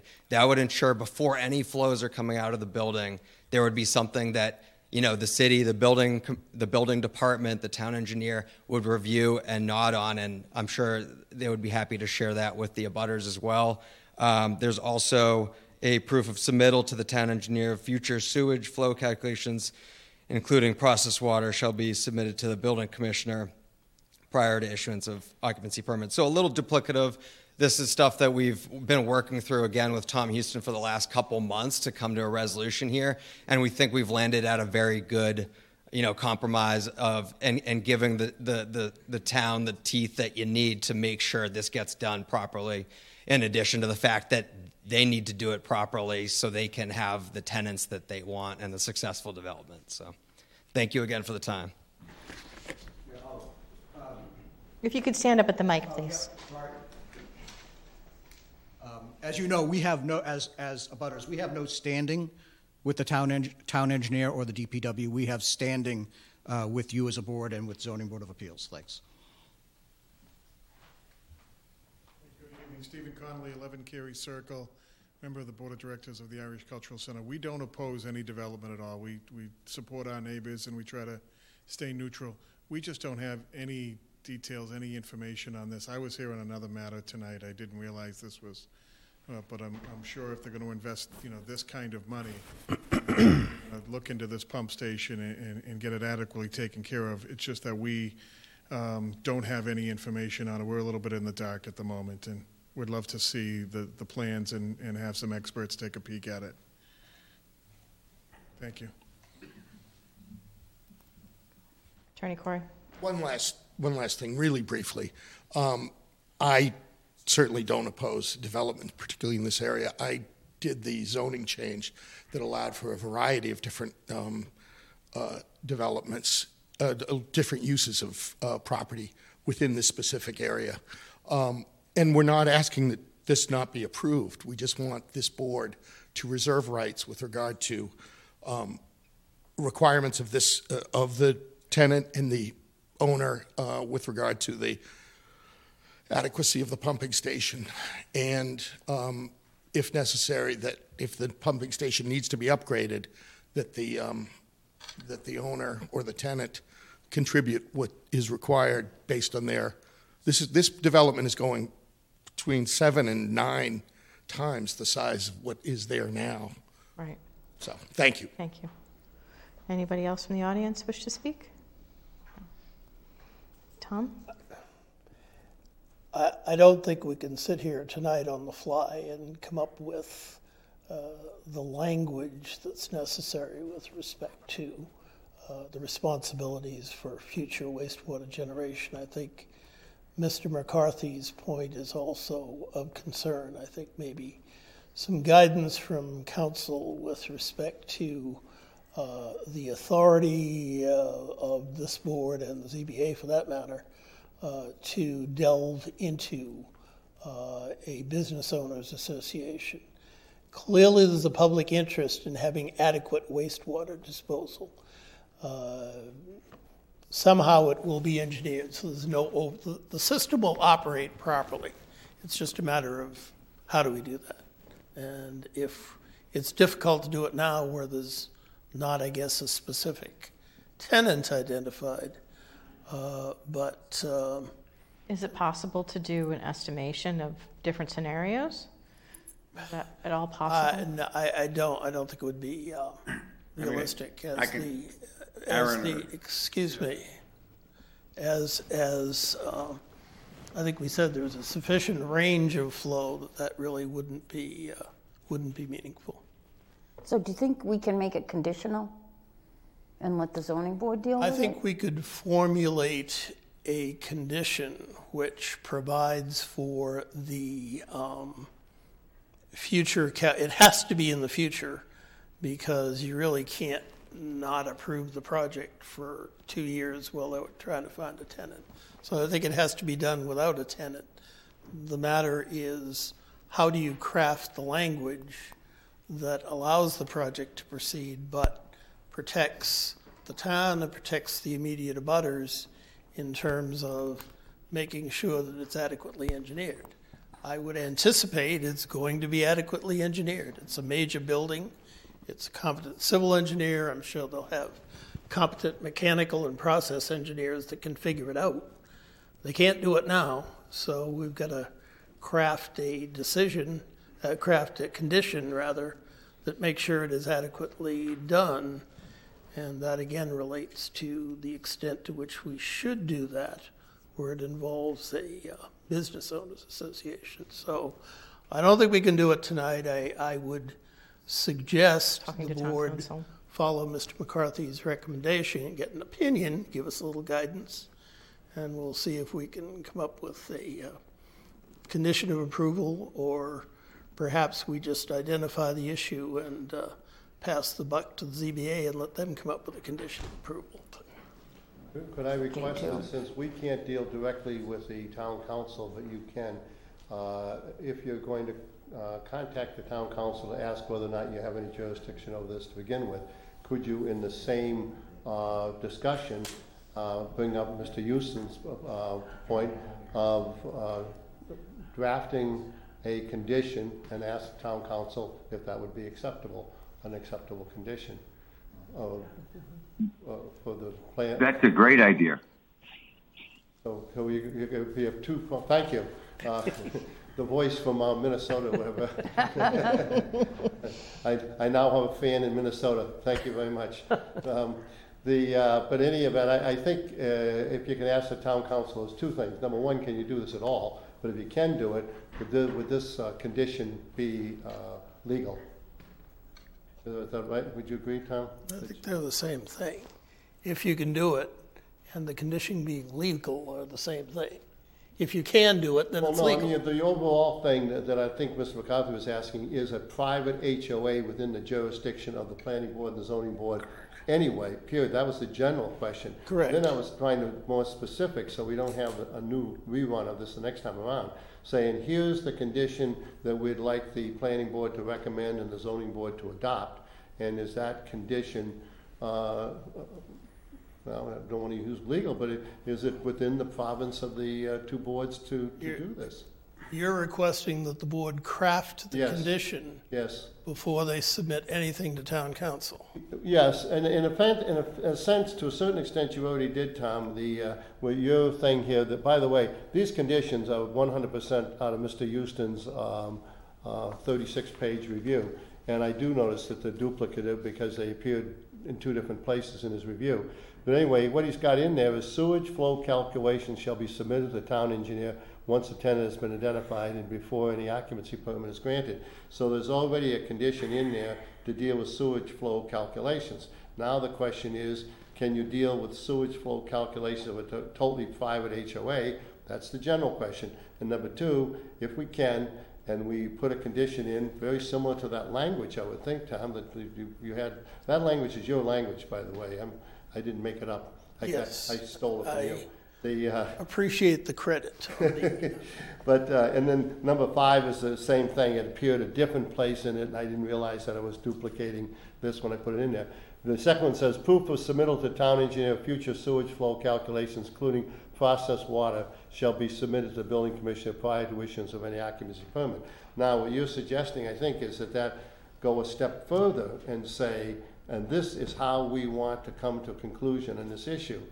Uh, and I, I guess I am asking the, the board to draft that since the board's raising the issue. I think first we need to just ask if we have any say before we even draft a condition. If we have no say, it won't matter. That's true, but if you have to go back to town counsel twice, you know we got a lot of delay. How, how long is it taking you now to get a response from the town counsel? If I have to go find him where he lives in Sherborn, I will. I'm sure you will. All right, I'll take that as a, yeah. And we'll, we'll look into it as well from a legal perspective, in addition to Paul, we, you know, we have all types of attorneys that specialize in this, so. I don't do sewer flow. Right, perfect. Real quick point, Aaron Yes, sir. Hall, left field, I represent Capitol Hall on the design and construction of the project. Um, Just to address a couple comments from Mr. Barish, one is, you know, there, when we look at these buildings, they can be designed for many, many uses. It's not necessarily tenant-specific, but it's use-specific. So it could be cell and gene therapy, could be traditional biomanufacturing, could be more medical device manufacturing, and our flows could be similar to what the current building has, even despite the size generate, the, the size increase of the footprint. So if we were to go design to the worst-case scenario, we're spending money on design, which is going to show much larger pumps, a larger generator, because the other thing that these tenants are going to look for is to ensure that they don't have any downtime, right? So they have downtime, they have process backups, there's FDA issues, there's major issues that they're going to have with their product. And if they, sh- if they lose months and months of product, you saw, you've seen what's happened with some of these things through the COVID manufacturing where companies had to shut down manufacturing because of, you know, some type of uh, issue they had. They, our tenant may come in here and look at this and say, we're going to have two separate redundant electrical services serving this building so that we don't have any downtime. They'll look at that, they'll do a risk assessment and say, we think that there's a potential risk for the sewer. To echo your concerns, they may say, we want another generator on there just to ensure that we don't have a potential sewer backup. If we have a light generator, we might not have to do anything to it. They may still go in and say, this is old, this needs to be renewed, we need to upgrade this. We're on board with making all those changes, recommendations, and the capital improvements to do that, and the tenant's going to participate in that. We can't go out right now and provide a worst-case design for a large generator, two generators, new pumps, duplex pumps. We're just wasting money and throwing it out the door until we know not necessarily the specific tenant, but the type of tenant, the type of process that's going in the building. Very simply. Okay, Thank you. thank you. Uh, Jim Barish, my apologies yet again. Um, uh, There was some discussion in terms of um, a business association amendment. Um, The problem that we have is that um, even if an amendment is passed by a majority of the members, it can be challenged. Uh, Once challenged, um, and the board has uh, provided all their approvals, it's all steam ahead uh, for this development uh, during that challenge period. And while, know, I, I've been to many of these meetings here in Canton and, and other places, I've never said this before in my life, but if, if those, um, uh, if, if we fail as an association to get any standing with the town of Canton, we may need to exercise our rights in an appeal. And we would like to avoid that, knowing that there is some time now um, to take care of traffic issues and whatever, whatever outstanding issues to put a design together. And like, like I said, yeah, do, do you have to design the worst case scenario? Yes. And if your tenant comes along, you're, you're, you're here in front of this board without a tenant, without a use. Um, and if your, your use changes, you, you step down, step down that design. I mean, that's, that's all we ask. Thank you. Anybody else have any comments on it? My- My only comment was to design a pump station, you need to have a reasonable idea of the flows. you can't have these giant big pumps pumping nothing. So uh, you, you really can't design for the worst case. Yeah, I agree. They can't, you can't do the worst case. I mean, I don't know. I mean, I don't know why we can't do it with the condition, then go to town counsel, you know, that, because before they go to the, Z- there'll be time, you know, with the town counsel before they get to the ZBA. I, you know, I don't know. I personally want to hear from town counsel before I, I mean, I'd vote down That's anything that, my that feeling proceeded as well. forward without town counsel's opinion on it. Because there's, there won't be a point of a condition if we have no say. What do you think, Jim? I have a naive question. Okay. Please have Please. you thought of bypassing that pump completely and doing your own? Can we do that? I don't think we have the proper pitch.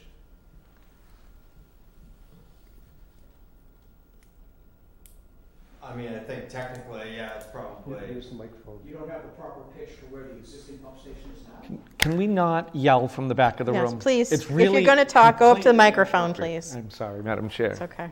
I apologize for not getting up the first time. Um, I, I believe technically we'd probably have to review the, rights a little bit uh, within that roadway, but um, as was said, you know, the, the site needs to be served by a pump station.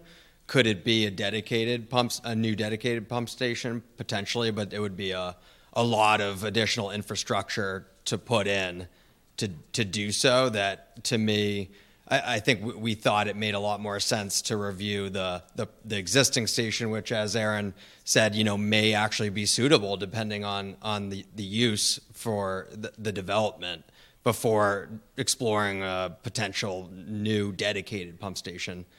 Uh, but I believe that could be a potential option.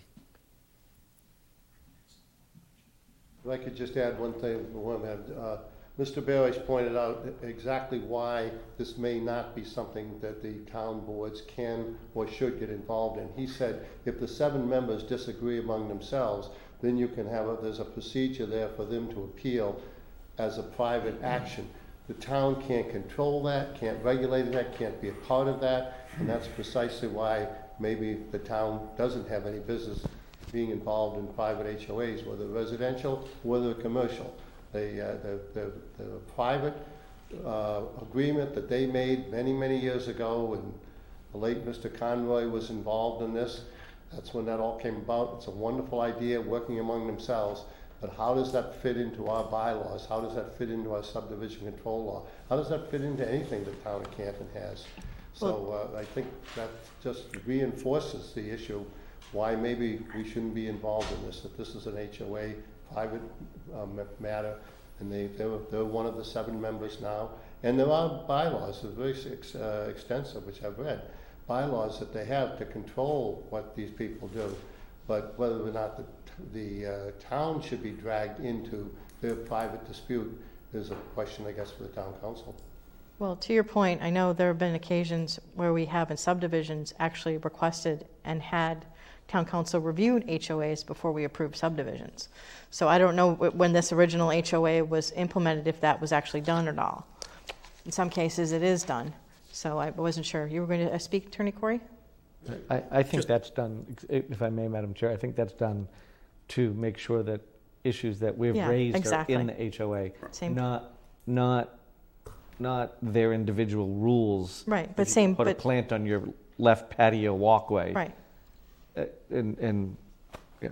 With, thank with ever, with, with, which was agreed to in the decisions. Yes, that's correct. Attorney Corey? Very briefly, just to counter what Attorney Schneider said. Um, This is an HOA. It's seven individual, seven private property owners managing a system, but the system, this isn't maintaining landscaping, um, a, a private roadway.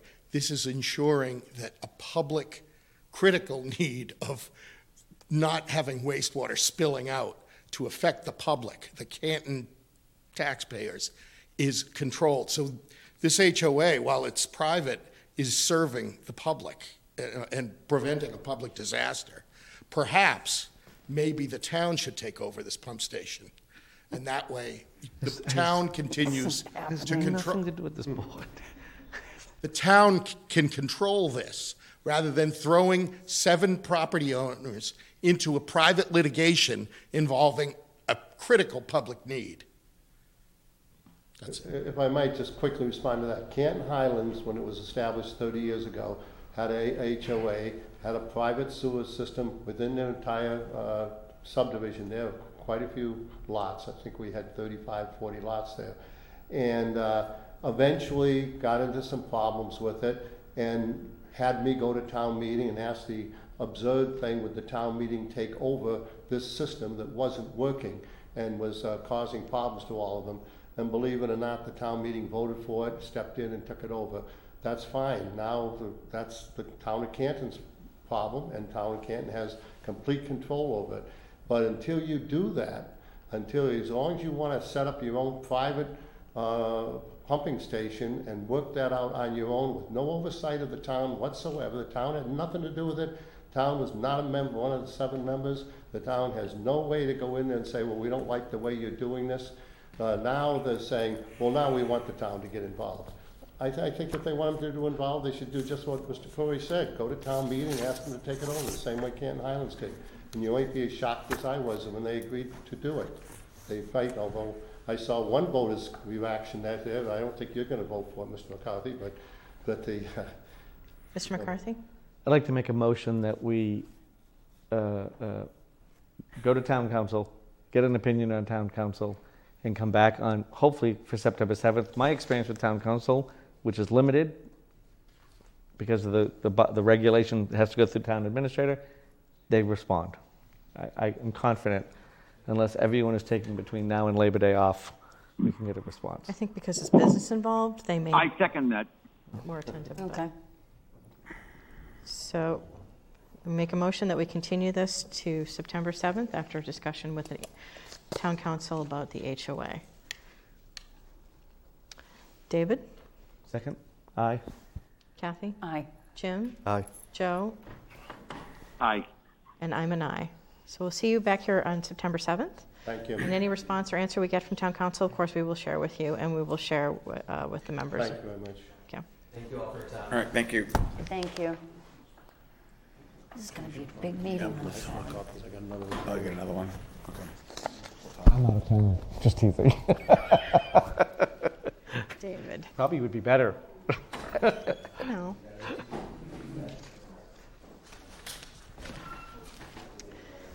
I'd like to make a motion that we open item number six, 19 Marshall Street. I'll second. Actually, I'm going to wait because I think Mr. Schneider's, who is speaking. If it's okay, we're going to take a break for five minutes.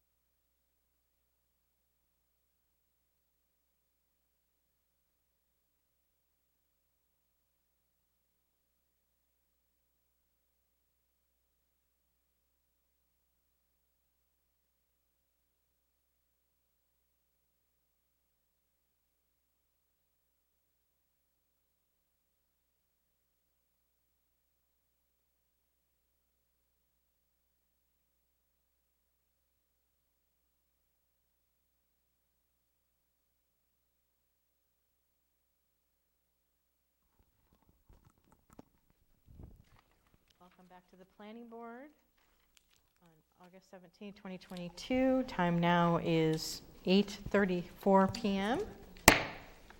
On to item number six, which was an added item, uh, 19 Marshall Street, Infrastructure Supply Solutions Corporation's Marshall Park LLC. I'd like to make a motion that we open discussions on this. I'll second. David? Aye. Joe? Aye. Kathy? Aye. Jim? Aye. And I'm an aye. Good evening again, Mr. Schneiders, or Attorney Schneiders. Thank you. Yeah, I'm Paul Schneider, 779 Washington Street, uh, representing the petitioner here, and with me is Dennis uh, Sullivan, who's the uh, CEO. And the, uh, I want to thank the chairman and the members of the board for putting us on the agenda. Um, And I want to particularly thank Mr. Houston. He went out uh, Monday when the rest of us were sitting on the beach, and he went out and did his job looking at their site, and then came up with a uh, uh, uh, review in 48 hours, so- we very much appreciate that. The issue is two- uh, twofold, I'm sure Mr. Houston will go into it more detail, but we have a building here that goes back to 1915. Uh, It's, uh, it- it's non-conforming grandfathered in because it was built something like 37 years prior to us having a single zoning bylaw in the town of Canton, which happened in 1937. So uh, basically, we were talking about uh, a modification to a non-conforming site and a non-conforming building. Second thing is that uh, almost everything we're doing is internal. Therefore, it's not really before the planning board, it's not before the zoning board, it's only before the building commissioner. So everything, ninety percent of what they're doing is internal. Uh, There are some things that they're going to talk about in just a minute that are external, and uh, that uh, they explained to Mr. Houston when he went out and visited the site. But um, why are we here if it's, uh, if it's relatively minor? The plan, the zoning board feels more comfortable and often asks me to run something by the planning board just to get their opinion on it if I don't think it's necessarily something that's under the uh, zoning boards, uh, under the planning board's uh, uh, germane. They just, they, they like to hear what Mr. Houston and what the planning board has to say about site plans, even if the site plan is uh, relatively minor. So with that, um, I, I would be, be good, I think, uh, maybe Mr. S- uh, Sullivan should speak for just a couple minutes and tell you a little about what, what's going on here. Go ahead. Okay, um, yeah, Pa- Paul asked me to come and just give a little background of, you know, who I am and what, what kind of company we are and how long we've been in Canton. So, um, so my, my name is Dennis Sullivan. I'm, I'm the general manager, ex- executive vice president for, for, for National Water Main. Um, I'm, originally from, from West Roxbury, born and raised, went to CM, WPI, um, civil engineering, professional engineering background. Um, I, I was hired by, uh, by National Water Main about 22 years ago to open up a, uh, a branch up in the Northeast, which I did. And, um, and we, we moved our facility to Canton, actually tw- 25 Marshall Street, where we're right next door, uh, which, where we kind of grew our company. Um, Na- National Water Main, we're one of 11 subsidiaries of what they call the Carylon Corporation based out of Chicago. So, so we have offices from California to Boston. And we're, we're an environmental service company. We, we have two components to, to what we do. We're engineering service type company and an environmental contractor type company. The, on the engineering side, we have uh, robotically controlled cameras. We, get hired by cities, towns. We, we've done work in the, in the town of Canton. We, we've done work primarily in just about every every city or area, in, you know, in Massachusetts and really throughout the Northeast. And we get hired either directly by city or towns or through their subconsultants to send our robotic cameras through, through the underground infrastructure of, of city and towns, municipalities. And we provide what they call a condition assessment. We, we, we grade primarily the, the sanitary sewer collection system. And we, we give a grading on it. We, we collect information on, on cracks and deficiencies, and we, we ultimately give a report. And that's the information that consultants use on, on how to develop capital improvements of, of their infrastructure. Uh, a lot of the work that we do is generated by, um, you know, the, the, the EPA was created in the, the, the late 60s, early 70s, along with the Clean Water Act, that, that really tried to identify, you know, people, that, you know, agencies that were polluting the waterways. And the information that we generate really kind of helps direct, you know, where, where those, you know, pollution elements are. So So we, we, we, we, we're kind of finding, co- collecting that data, but then on the, on the rehabilitation, the contracting side, we have techniques that have really been developing over the last 10 or 20 years on how to, you know, upgrade and, and, and rehabilitate the existing underground infrastructure. Um, one of our, one of our growing services that we do is called CIPP lining. It's called cast-in-place pipelining. And, and basically what we do is we form a, a pipe inside of the existing pipe, more on, on the sanitary sewer system. So, so part of the re- rehabilitation work that, that's going on with the, with the municipality uh, infrastructure, it, you know, incorporates this, this newer technology of, of upgrading the, the sanitary sewer systems. And um, the CIPP lining service that we do, uh, we, we're pretty much the largest installer of that throughout the Northeast. Um, and the product that we, we utilize, it's, it's a system where we, we go out to the street and we, we invert a liner through the existing manhole structures and we form a pipe inside of a pipe. It's, um, it's a very cost-effective um, uh, method of, of upgrading the, the underground sanitary sewer system. So instead of you know a city or a town paying two or three hundred dollars a foot to dig and replace it, we're able to go in, pu- put in this liner, pretty much make it waterproof and, um, and upgrade the, the infrastructure with much less disruption, mu- much more, you know, uh, cost-effective method of, of doing it. And the, and the product that we use, this CIPP liner, um, the, the process of impregnating that liner with, with a resin is the, is the process that we're looking to put inside this building that we're right, right next door. Um, and, uh, you know, I bought some samples together. Paul said, you know, we have to make this very, very short. So, uh, so that's basically what we're looking for is, is to use this facility to, to make this liner. Right- now, there's, the, the closest facility that, that does this is in the New Jersey, New York area. And rather than shipping out, because we're installing so much of this, we, we have, um, I, I run 150 employees out of, out of my Canton facility. You know, some of the employees and office people are, you know, live in Canton. So, so we've been part of, you know, the town of Canton for, for well over 12, 13 years now. Um, and it's just, it's, it's growing to a fact where we really need to kind of pr- produce this, this material lo- lo- locally, and, you know, that's what we're looking to do in this, in this building. Um, I don't know how much more. No, you- that's you want fine. to get into. The, uh, I, I- I did tell, tell them that uh, we would stay very brief because they did add us to the agenda. But I would like to uh, see if Mr. Houston wants to tell what he's learned from the site visit, if that's okay with the chair. Well, in, in terms of physically, the building is going to uh, contain equipment that will manufacture this resin impregnated pipe liner, which is actually on the, on the desk here if you want to see what it looks like once it's hardened and put in a pipe. So they have a long production line inside the building. I told you you'd want to. The, uh, actually, he has a video. It's rather impressive. But anyway, the real question here uh, is what is the extent of site improvements that it is appropriate to require? In recent years, the planning board has been consistent in using opportunities when new uses are brought onto a site to upgrade the site either completely to current standards or at least in substantial compliance with, with current standards. The plans that were submitted, number one, were preliminary in nature, so they couldn't be used to construct anything anyway. But the scope of the plans is very, very limited. They're not doing anything to the exterior of the site except right at this building, and not doing anything to the other major building that's on the same site, which is substantially larger than this one. As you know, you really can't get site plan approval for part of a site. You either get site plan approval for the site or not.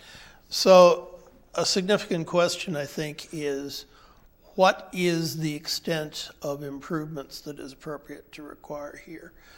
The applicant, I'm sure, when they go before the ZBA, will argue that you know, it's, it's work inside a building, which essentially Attorney Schneider said. But there is an opportunity to look at the things that we normally look at on upgraded sites. The key being stormwater. And this is a pretty heavy site in terms of stormwater. It's two and a half acres of impervious, there's no stormwater system at all. Uh, There's no lighting system, there's no landscaping. There's pavement that's reasonably striped, but there's no interior green. I'm not sure the, the parking spaces comply with the bylaw in terms of dimensions. So what we'd normally do is we'd look at general upgrades to the site. Is that what we want to do here? Is it appropriate? As I say, the argument, the countervailing argument is they can do what they want to do primarily inside the building. The only things external to the building that they have to do, uh, there are resin tanks which are necessary to supply the product that's put into the uh, pipeliner here. So there are two 5,500 gallon tanks, large, with a containment wall around them. Uh, and there's also a 10 foot wide forklift road to go on one side of the building, and there's a couple of bump outs in the building and things like that. They're putting in a dumpster. But uh, there's not much external to the building that's being proposed. So that's the question. To what extent do we want substantial, or we want, we would recommend in our report to the ZBA, should there be substantial site upgrades or more akin to what's currently shown on the preliminary plans? Our report goes through point by point, telling you what you'd have to do to upgrade the site to current standards. Uh, And the question is, do we want to follow that path?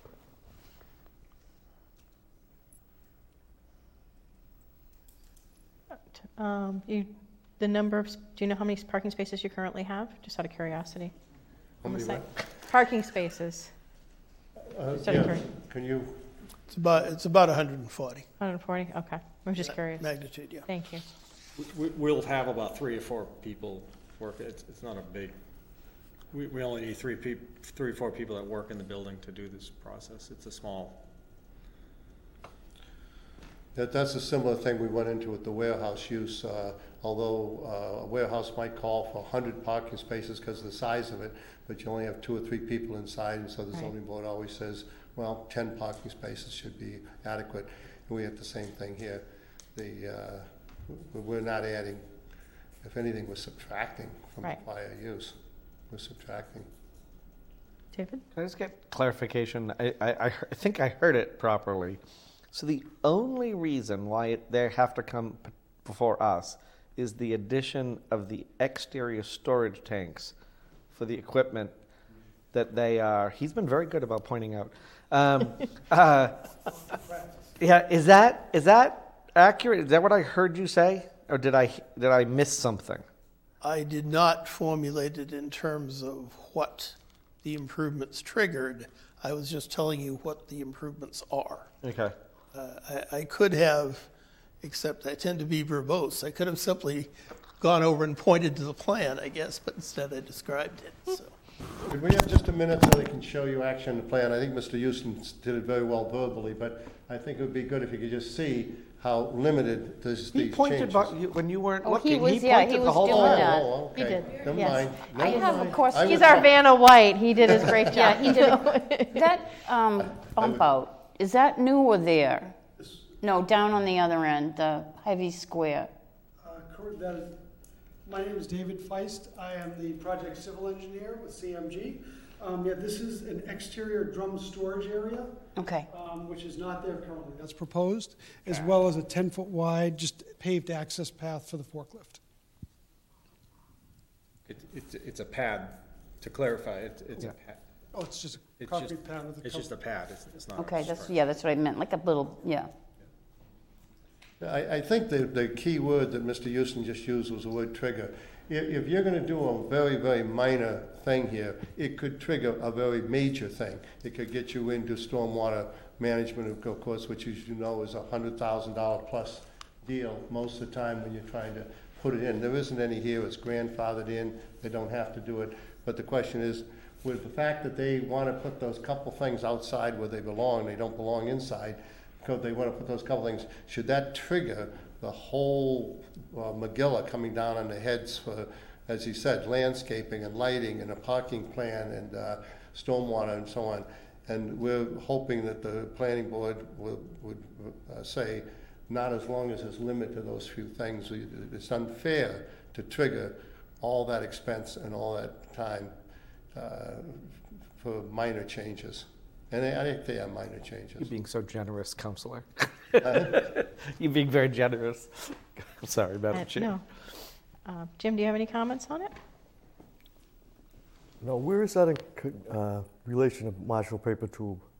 Or is it part of Marshall Paper Tube's old building? Marshall Paper Tube isn't there anymore, I don't think. This is the Marshall Paper Tube That's- that's site, the yep. property there, yeah. Yep, that's- this is- That building But was a warehouse for them. Yeah. They stored the tubes in there. There's- There's, yeah, there's no landscaping there at all right now, right? There's nothing. Or, or in that area in general, Yeah. for that matter. Yeah, they are in a building, their headquarters is in the building next to this building. And this building is where they're gonna do this thing. Go ahead, Mr. McCarthy. I, I, I,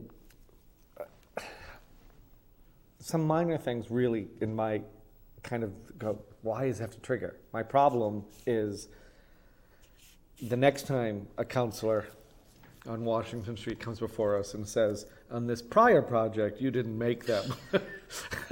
I would never do such a thing. I didn't say you, there's other counselors on On Washington Washington Street. Street, that's true.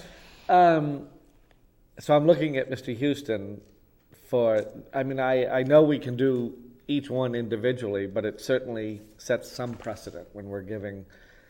Um, I, I, I certainly can't make a decision on this tonight. I got to think about this because it's, it's, it's, um, Yeah, I think we need to look with the plans a little bit more, but um, what do you I'm- think, Kath?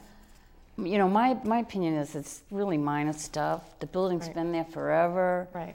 I mean, the, we, uh, you know, if they were going to add another building, if they were going to yeah. put on an addition, but I mean, for a couple of Outside storage units, outside yeah. things to make them spend, you know, a million dollars, I mean, it's just not.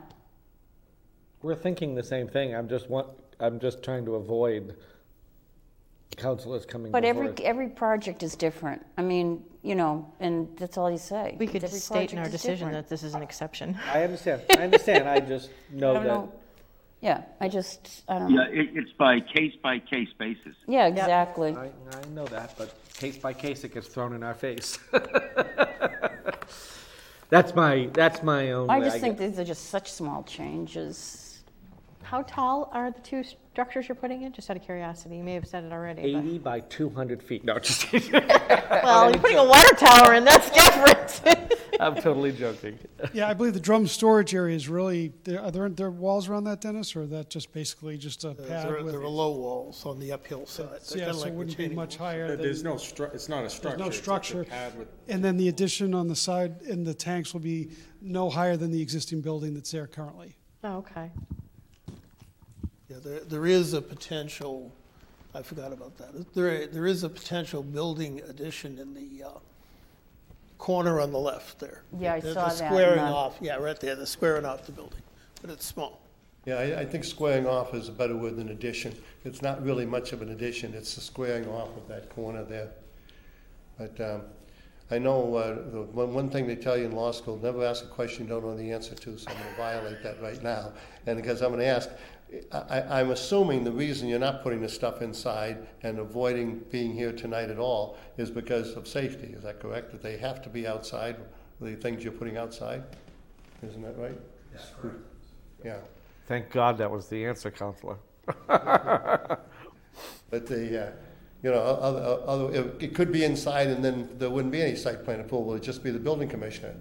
But I think the fire department would rather them be outside, but because of that, I'm hoping it's not triggering the whole performance standards. Uh, Like the last one, um, Mr. Houston, quite rightly so, asked 42 questions. And uh, we just don't want to go down that road if the project's a small project. To your point, Counselor, um, the building in the back, the particular structure you're going to be building, what's going in there is not um, something explosive, correct? Or is it something combustible or no? It- un- Not an unsafe item, like you wouldn't need to put a safety fence around it, and indicate danger or anything like that. something the fire department would be concerned about too. Yes, the fire department would be- be under their purview. Okay. Yes. The, the resin is flammable. Mhm. There are reactive, I learned this Monday, I'm, so, I'm trying to, you know, that's what consultants do, they learn things and then they come in and talk like they know all about it, but, um, yeah. It better than us. Yeah.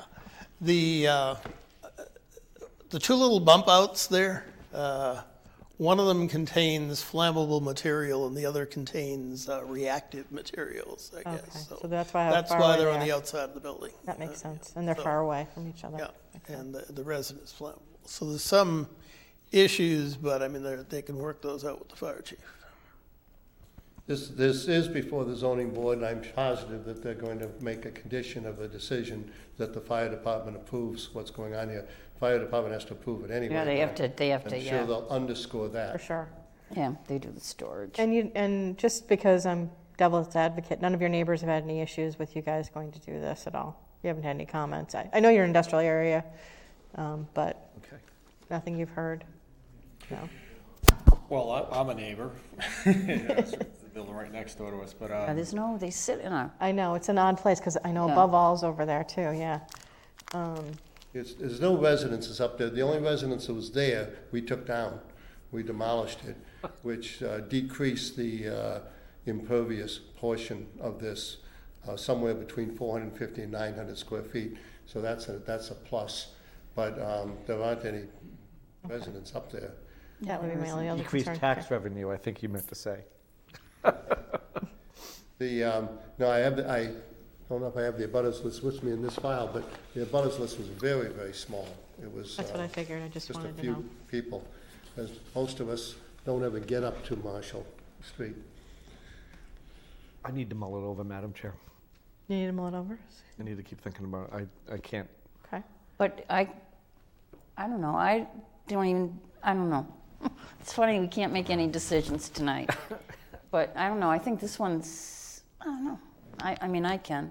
You can make a motion. That's what we do.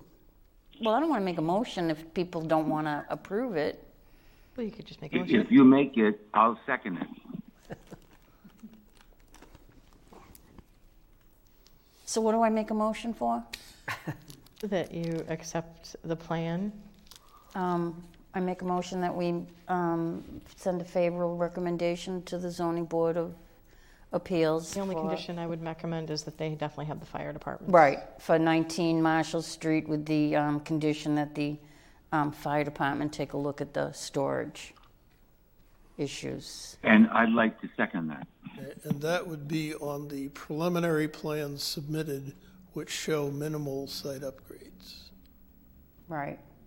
So you're saying that we should not approve it because of that? Okay. No, I, I'm just Just trying adding to a caution. clarify. Yeah, just saying what, what yeah. we're approving. Right. There currently are only preliminary plans filed, but they show um, minimal improvements. You don't need to make the preliminary plans definitive if you're not going to improve anything. So they're okay to make a motion on. I was just trying to clarify that the motion Thank you. is to approve it as submitted, which results in only the improvements that are shown on that plan. Right, So that means we'd approve it as is, in other words. Yes, yes. right, with the, with the, but the, with the uh, Condition. recommendation, the condition that the fire department look at the storage. That was a lot more precise. Approve it as it is. Yeah. So Joe seconded it, and Jim? Aye. David? No. I'm a no. Aye. Okay. And Joe? Aye. Oh, three to two. Thank you very much. You're welcome. And I'll, I'll see you in two weeks anyway, so. Yes, No you matter- no matter will. what Thank you you. Have a vote good on. night. Thanks for your patience. I'll be back. I think it's three weeks. Is is that a threat, like, I'll be back? Say it like Arnold Schwarzenegger, Attorney I General. also know, I also went to see him in West Roxbury. Oh, yeah. Are you sure you don't want the demonstration of this thing, how it works? The, I've uh, actually seen it online, believe it or not. I've seen it done in subdivisions up in Canada. Yeah. Thank you, gentlemen. Thank you. Have a good night. I'd like to make a motion that um, we review and approve the minutes for July 20th, 2022. I will second. David? Aye. Jim? Aye. Joe? Aye. I'm an aye. Kathy? I'm an aye. I'd like to make a motion that we adjourn this meeting tonight from the I will- planning board, I'll second that. 8:57 PM. Kathy? Aye. Joe? Aye. David? Aye. Jim? Aye. Thanks for watching, everyone. Stay safe and have a good night. Thank you.